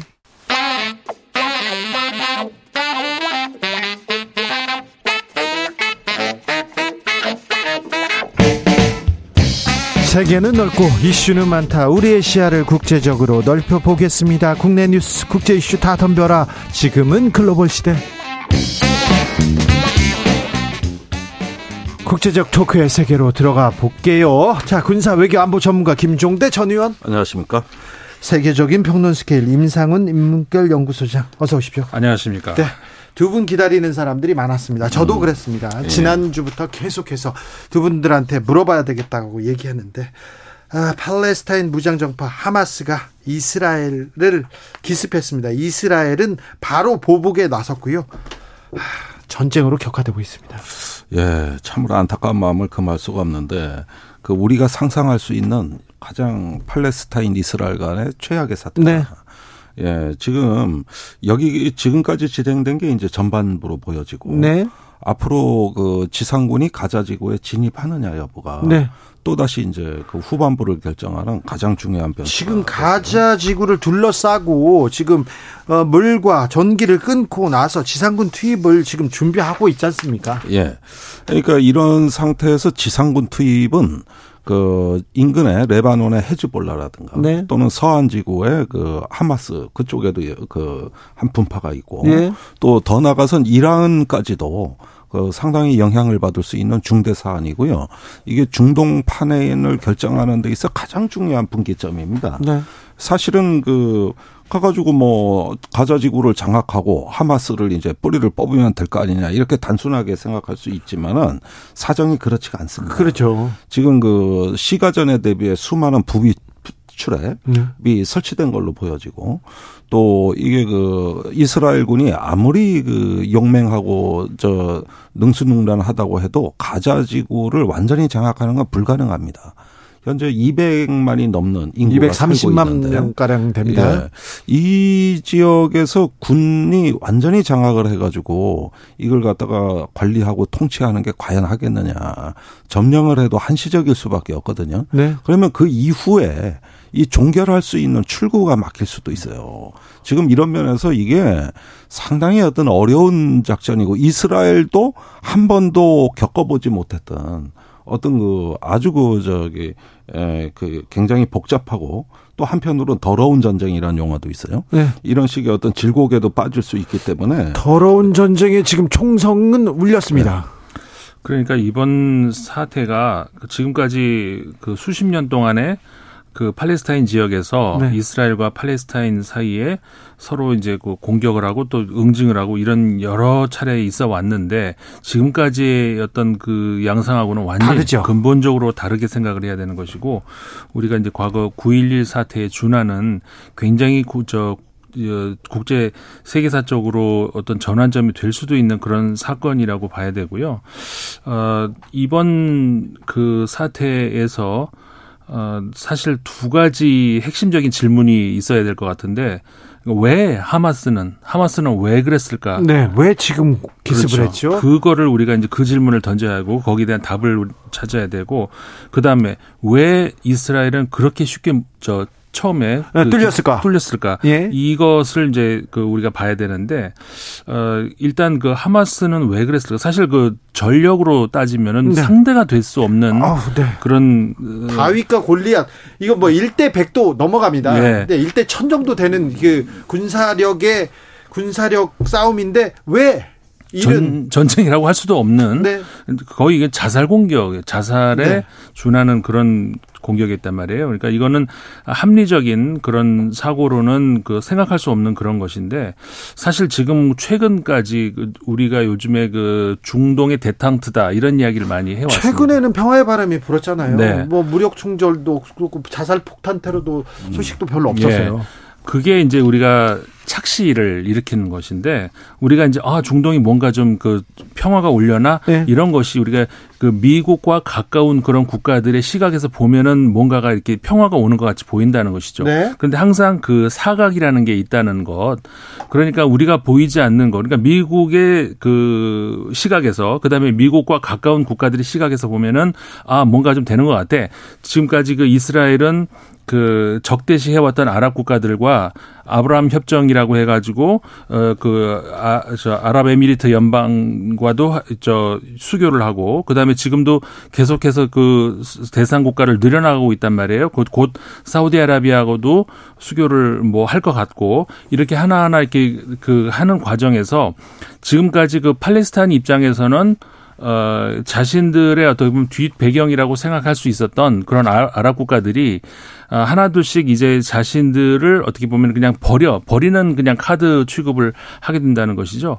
그러면 지금까지도 열악한 상황에 놓여 있었던 그 팔레스타인인들은 더 이상은 이제, 어, 살 수 있는, 그러니까 아, 모든 아랍 국가들이 팔레스타인을 버리고 이스라엘과 그 협정을 그러니까 국교를 정상화한다면 더 이상 어, 살수 있는 그런 가능성은 전혀 없습니다.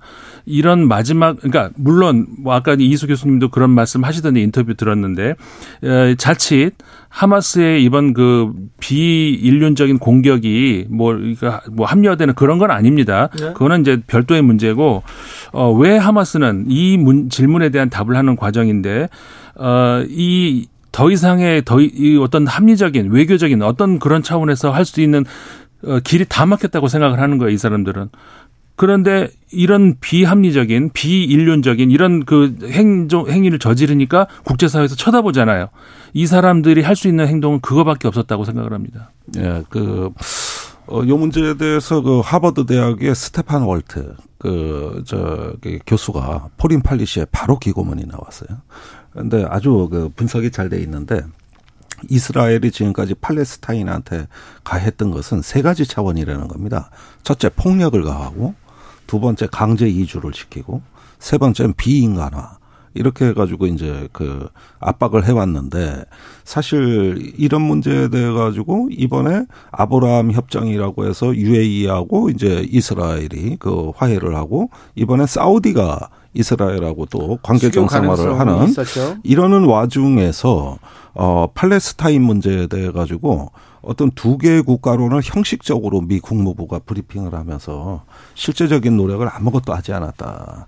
그렇게 되니까 미국 안에서도 아무런 어떤 의미가 없는 이런 어떤 그 주장에 하마스는 결국은 굴복하고 어 저기 순응하게 될 것이라는 이게 미국의 판단이었다는 거예요. 예. 반면에 그 팔레스타인에서는 하마스가 아무리 잔혹한 행위를 이스라엘한테 가해도 그것은 저항권의 일부라고 본다는 거죠. 네. 왜냐하면은 그 이스라엘 자체가 이미 그 저기 팔레스타인에 대한 존재를 부정하고 있고 어 여러 가지 국제법에 위반되는 행동을 이스라엘이 하기 때문에 정당한 저항권으로 대다수의 팔레스타인들은 인식하고 있다는 거거든요.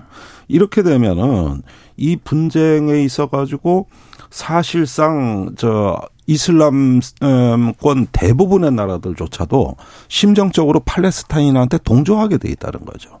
그렇게 되면 지금 수교 협상이나 이런 것들은 애시 당초 이 문제를 팔레스타인 문제를 건너뛰고 시도하는 것 자체가 넌센스였다는 거예요. 이제 이런 지적들이 나오고 있는 거거든요. 그런데요. 음. 아이언돔 이런 얘기도 있었고 그리고 최고의 지상 최고의 정보기관 모사드 음. 이런 얘기도 있고 아 이스라엘은 다 준비가 돼 있어 이렇게 얘기했었는데 세계 최고의 첩보기관 그리고 음. 세계 최고의 첩보망을 가지고 방어망을 가지고 있었는데 그냥 기습에 그냥 무참히 뚫렸어요 군사적으로는 네, 그건 어떤 뭐 일이 있었어요? 모사드, CIA 다 그런데요. 네. 원래 모사드의 명성은 첨단 기계 정보만이 아니라 아, 인적 휴민트라고 하죠. 네. 인간 첩보가 뛰어나고 공작에 능했던 이런 어떤 화려한 그 전력이 있고 그 속에서 축적된 정보 역량을 가져왔던 겁니다. 네. 근데 최근으로 올수록 점차 어 인간 정보보다는 어떤 인공지능이라든가 위성 정보 같은 기계 정보에 의존하는 쪽으로 이렇게 많이 좀 안주하는 경향이 최근에 있었던 것 같고요. 네. 심지어 이스라엘은 인공위성으로 지상의 기관포를 조정할 능력을 갖고 있어요. 그 정도로 어떤 기계적인 면은 더 탁월해졌습니다. 네. 그러나 결국은 어떤 인간을 이해하고 집단의 정서를 통찰해 가지고 이게 상상력을 발휘하는 인간적인 측면에 있어서는 점차 어, 안주하거나 퇴행이 있었다고 보여지는 거고요. 네. 또한 그 미국 역시도 어떤 자기의 기대대로 국제 정세를 이해하려는 관성에 빠지다 보니 이런 점에서 모사드보다도 저는 미국 또한 예측하지 못했다는 게 국제사회에 큰 신호를 주고 있습니다. 네. 그 이제 CIA나 미국의 정보 공동체 실패거든요. 네. 그러면 무기 체계가 이제 또 뒤에 있으니까 어느 정도 실패해도 어 바로 그 격퇴하거나 억제할 수 있는 거 아니냐 이렇게 생각할 수 있겠습니다만은 아이언돔은 원래 이런 전면전의 효과적인 무기라기보단 지극히 제한전에서나 그 저 효용이 있을 법한 무기고 어 하마스의 로켓 포탄은 수십만 원인데 이거는 요격형 미사일은 수백만 원이에요. 거의 천만 원이라고. 그러면 이렇게 5천 발 가까이 몰려오는 거를 다 요격하려면은 이스라엘 국방비는 거덜난다고 봐야 되겠죠. 그 다음에 예 그 하마스의 그 전법 자체가 대단히 정교하고 복잡해졌습니다. 이번에 동원된 무기만 봐도 박격 포탄, 로켓탄은 당연한 거고 어떤 어 글라이더에서 그 저기 그 저 낙하산으로 이렇게 그 적지 침투하는 특수 작전도 했고 드론도 사용했고 거기에다가 저기 이라크 아저 아, 이스라엘에 아파치 헬기가 있으니까 그걸 격퇴하기 위한 대공 방어 미사일이라든가 또는 대전차 미사일도 준비가 돼 있단 말입니다. 그러니까 이런 면에서 이 하마스가 어느새 아, 무장 단체라고 어, 하지만은 상당한 수준의 어떤 장비와 훈련이 수준이 굉장히 높아져서 이번에 지해공 합동 작전을 했다. 이게 놀라운 거거든요. 이게 단순한 지상전이 아니라 해상 공중전을 병행했다는 점에서 아주 그저 진화한 능력이 이제 과시가 되었습니다. 결국 왜 아이언돔이 역할을 못했냐는 아주 작은 질문이고 사실 의미 없는 어 문제가 돼버렸어요. 네. 예, 이거 한국군도 반드시 유념해야 됩니다. 지금 한국형 아이언돔 개발하고 있거든요. 네. 근데 하마스보다 북한이 능력이 뛰어나거든요. 아, 지금 하마스하고 북한하고는 군사적으로 비, 비교할 수 없이 예. 아, 군사는 군사 북한은 군사적으로 강국이죠. 핵도 아, 가지고. 있고요. 예, 포병 전력이 뭐 특히 그래 더 뛰어나. 근데 북한을 압도적으로 힘으로 이렇게 위에 서려면 얼마나 이렇게 음. 그러니까 이 이, 이 명제가 깨지는 거 아닙니까? 이런 그 말씀 드리는 것이 조금 그 경박한지는 모르겠습니다만은 그 하마스의 이번 그 공격 같은 경우에는 그러니까는 완전히 그 허를 찔렀다는 그런 표현밖에 할 수가 없는데 이제 의원님 지적하신 것처럼 그 아이언돔이라고 우리가 이제 흔히 부르는 그 방어막 같은 거는 진짜 첨단 무기를 방어할 수 있는 그런 굉장히 고가의 그런 무기인데 전체 저 이스라엘 통제할 수 있는 것이 몇십 대 안 되거든요. 근데 반면에 이번에 그 몇십만 원짜리 로켓을 5천 발을 쐈다는 거 아닙니까? 그걸 어떻게 그 고, 고가 장비 몇십 개로 그걸 막습니까? 못 막아요. 그러니까는 그런 그 아주 작은 공격을 하는 데 있어서 그걸 또좀 여러 발, 뭐 수, 수천 발을 쏘는 데 있어서 막을 수 있는 그런 게 아니고 근데 이런 것들은 어떤 기술적인 그런 문제이고 그것보다 심각한 그 문제가 더 있을 수 있는 것이 사실 그 그러니까 아까 제가 했던 그 두 번째 질문 왜 이스라엘은 쉽게 이렇게 무너 초반이 물론 초반의 이제 경우입니다만 무너졌는가 이 질문에서 이 이스라엘의 국내 정치를 좀 봐야 되거든요. 네. 어, 이스라엘의 현재 그 총리가 어, 베냐민 네타냐후 총리인데 이스라엘 전체 총리 가운데에서 가장 집권 기간이 긴 네. 총리입니다. 그러니까 다시 또 총리가 됐어요. 네. 그렇죠. 직업이 총리예요. 벤구리온 그러니까 이스라엘 건국의 아버지라고 불리우는 그 일대 총리보다 더 훨씬 지금 길어졌단 말이에요. 네. 그런데 얼마나 훌륭해서 길어졌느냐 사실 그거는 뭐 저는 솔직히 개인적인 생각인지 모르겠습니다만은 전혀 그렇지가 않고 네.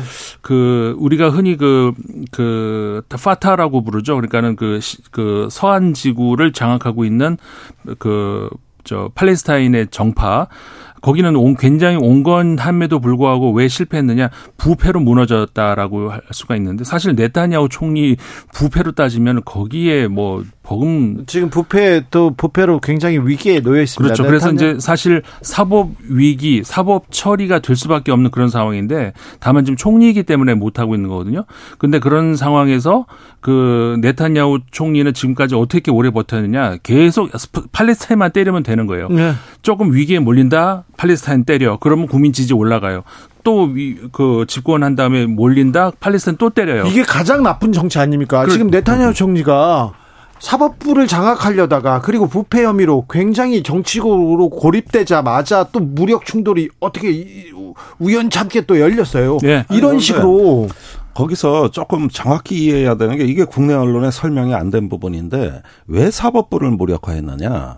요르단 그 서안의 팔레스타인의 그 팔레스타인 개인의 소유 토지가 있어요.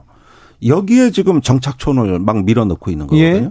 근데 이게 이스라엘 법에도 불법이에요. 국제법에도 불법이고요. 어, 불법이라고요. 예. 그러니까 지금 그 저기 어, 재무장관하고 국방장관이 특히 강성인데 여기가 시오니즘당 출신인데 네, 극우파. 서안에서 팔레스타인을 갖다가 완전히 해외로 밀어내 난민화하거나 아니면 이스라엘의 2등 국민으로 복속시켜 어, 가지고 이 지역 일대에 유대인 단일 국가 체제를 완성하겠다는 이런 어떤 그저 팔레스타인 말살 정책을 피우고 있어요.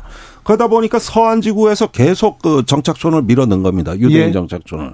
근데 이게 법원으로 가면 안 되는 거예요. 그렇죠. 이게 사법제도를 무력화한 첫 번째 동기가 되는 그래서 겁니다. 법원을 장악해야 되는 거잖아요. 예. 그래서 사법부 무력화가 시작이 된 거고. 네타냐후 총리가 96년에 처음 집권한 이후에 16년간 총리로 재임했습니다. 그런데 지금 가장 정치적으로 위기입니다. 예. 그래서 네. 가장 큰 정치적 충돌, 무력 충돌이 있었던 거고요. 그렇죠. 그러니까 지금 그 아까 그 말씀드린 거 연- 연장해서 이제 말씀을 드리자면은 지금 리쿠드 당 그러니까 네타냐후 총리의 당 그 혼자로는 집권이 안 되고 지금 말씀하신 것처럼 샤스 당 그러니까는 극극 시오니즘? 극우당 어, 그 정파와 이렇게 그, 근데 전 세계적으로 말이죠. 지금 미국도 비슷한 양상인데 그 소수의 극단주의 세력이 그 양대가 비등비등하게 지금 그 이스라엘 같은 경우에도 저 여야가 비슷한 그런 상황이거든요. 거기서 극단주의 세력이 어느 한쪽에 힘을 실어주면 그쪽이 이- 이기는 거예요. 캐스팅 보트를 그렇죠. 쓰는. 근데 그런 상황에서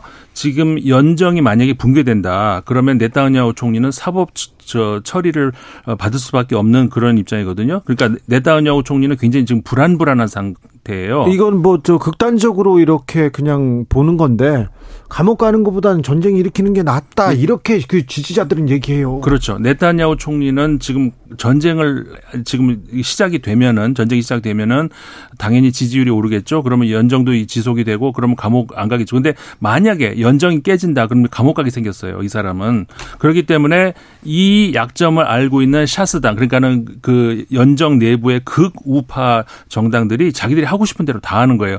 내가 하고 싶은 대로 하는 만약에 네타냐후 총리가 말을 안 들어 그래 그럼 연정 깨못 깨거든요. 아. 네타냐후 총리는 절대 못 깨요 연정을. 그러니까는 이 안에서 극단주의 세력들이 자기 하고 싶은 대로 하는 거예요. 그렇기 때문에 아까 사법부 무력화 같은 경우도 이스라엘 대, 저, 대- 절대 다수의 국민들이 말도 안 된다라고 하는데 심지어 아까 우리 모사드 이런 정보기관들마저도 이건 안 된다. 총리한테 총리님 이건 안 됩니다. 나는 지금 그 이스라엘의 국방에 절대 그잘 다수 힘을 차지하는 것이 예비군 아닙니까? 네. 현역군은 18명 18만 명이지만 예비군은 40 46만 명 6만 정도. 7만 7만 네. 될 거예요. 그 예비군들이 훈련을 거부할 정도로 그 반발에 지금 있거든. 그 상태에서 그 이 정보기관들도 나 우리도 이거는 못 저 총리님 말을 못 듣습니다라고 지금 국가적인 대혼란에 빠지고 있는 상황이에요. 그 상황에서 지금 전쟁 같은 상황이 벌어졌지 않습니까? 네타냐후 총리는 하마스와의 전쟁하겠다. 중동을 아예 바꾸겠다. 이제 이건 시작에 불과하다고 합니다. 자, 탱크 장갑차로 지금 가자 지구를 다 에워싸고 지상군 진입 임박했습니다. 앞으로 어떻게 되는 겁니까? 근데 이렇게 되면은 사우디하고의 그 관계 정상화는 물 건너간다고 봐야 되겠고. 사우디는 예. 팔레스타인을 지지하겠다는 얘기를 아바스 어, 팔레스타인 수반에게 얘기했습니다. 예, 그 다음에 이란에도 이제 악영향을 줄 거거든요. 네. 그럼 여기서 사실은 네타냐후도 딜레마에 처한 거예요. 이게 팔레스타인에 대해 가지고 전쟁을 불사하게 되면은 중동에 대한 그림이 무너지고 그렇다고 해서 아브라함 협정에 이어 이번에 사우디하고도 이제 관계 정상화를 제대로 하려면은 팔레스타인 문제를 해결해야 되는 이 중간에 끼어버린 것이죠. 그런데 이제 그 네타냐후 본인은 저 외신상으로 보면은 전쟁에는 신중한 사람이라 그래요. 그런데 그 말씀하신 대로 극단주의 시오니즘 당에서 계속 그걸 갖다가 이제 연정을 통해 가지고 압박을 가하면은 어찌 될지 모르겠다는 거거든요. 그러니까 지금의 이 가자지구로 지상군 진입하는 문제가 사실 진입할 걸로 다들 보시지만 정말 어려운 결정입니다. 그래도 진입할 것 같아요. 예. 그런데 이렇게 문제도 우선적으로 미국하고 협의가 돼서 이 이란 문제라든가 주변에 대한 어떤 미국은 그 반대하지 않는다면서요. 핵 항모 예. 핵 항모도 보냈고. 그 핵 항모는 이 확전을 예방하기 위한 다분히 이란을 의식한 조치입니다. 이 미국은 절대 지상군을 파병하지 않아요. 예. 그래서 이런 어떤 그 저기 주변에서 확전 가능성을 고려하지 않고 지상군을 투입할 경우에 네. 대단히 위험한 상황이 올 수 있거든요. 자, 그런데요. 예. 이, 이 우크라이나 전쟁은 어떻게 돼요? 전쟁이 지금 양쪽에서 크게 이렇게 나면은 아니 그러니까 이번에 백악관에서도 뭐 우크라이나 전쟁 이스라엘 지원을 아예 패키지 예산으로 한꺼번에 통과시키자는 새로운 제안이 나오고 있습니다. 그러니까 이런 양상으로 봤을 때 일단 미국의 전략에 있어서 문제는 우크라이나 전쟁도 문제고 이제 중동에서 발을 빼려던 미국이 다시 중동에 발목이 잡히게 되는 거거든요. 그러면 중국이 기회의 창문을 연다. 여기까지도 지금 불안이 고조되고 러시아 입장에서는 지금 해로울 게 없다 이런 어, 그 입장을 가지고 있거든요. 웃고 있는 푸틴 이런 그렇죠. 기사 나오더라고요. 지금 그 웃고 웃을 수 있는 사람 푸틴밖에 없어요. 어, 우크라이나에서 지금 어떻게 해야 되나라고 몰리고 있는 이런 상황에서 지금 서방 음, 국가들이 그 우크라이나에서 지금 온통 그 시선이 전부 저쪽으로 다 가, 좀 뺏겼단 말이에요. 예. 우크라이나 입장에서는 지금 큰일 날 발등에 지금 불, 불 떨어지는 상황이 온 것이고 네. 어, 푸틴 대통령 입장에서는 아 이거 괜찮은 그 옵션이구나라고 생각할 수 있는 그런 그렇게 가고 있다는 것이죠. 전쟁의 시대에 돌입했나? 아, 평화는 뭔가 계속해서 고민하게 됩니다. 김종대, 임상훈 두 분 감사합니다. 감사합니다. 02로 전화 오면요. 주진우 라이브 외쳐야 돼요. 두 아, 분요. 알겠습니다. 네. 예, 조사 정치율 기간 조사. 알겠습니다. 아, 예, 예, 예. 알겠죠? 예. 네. 예.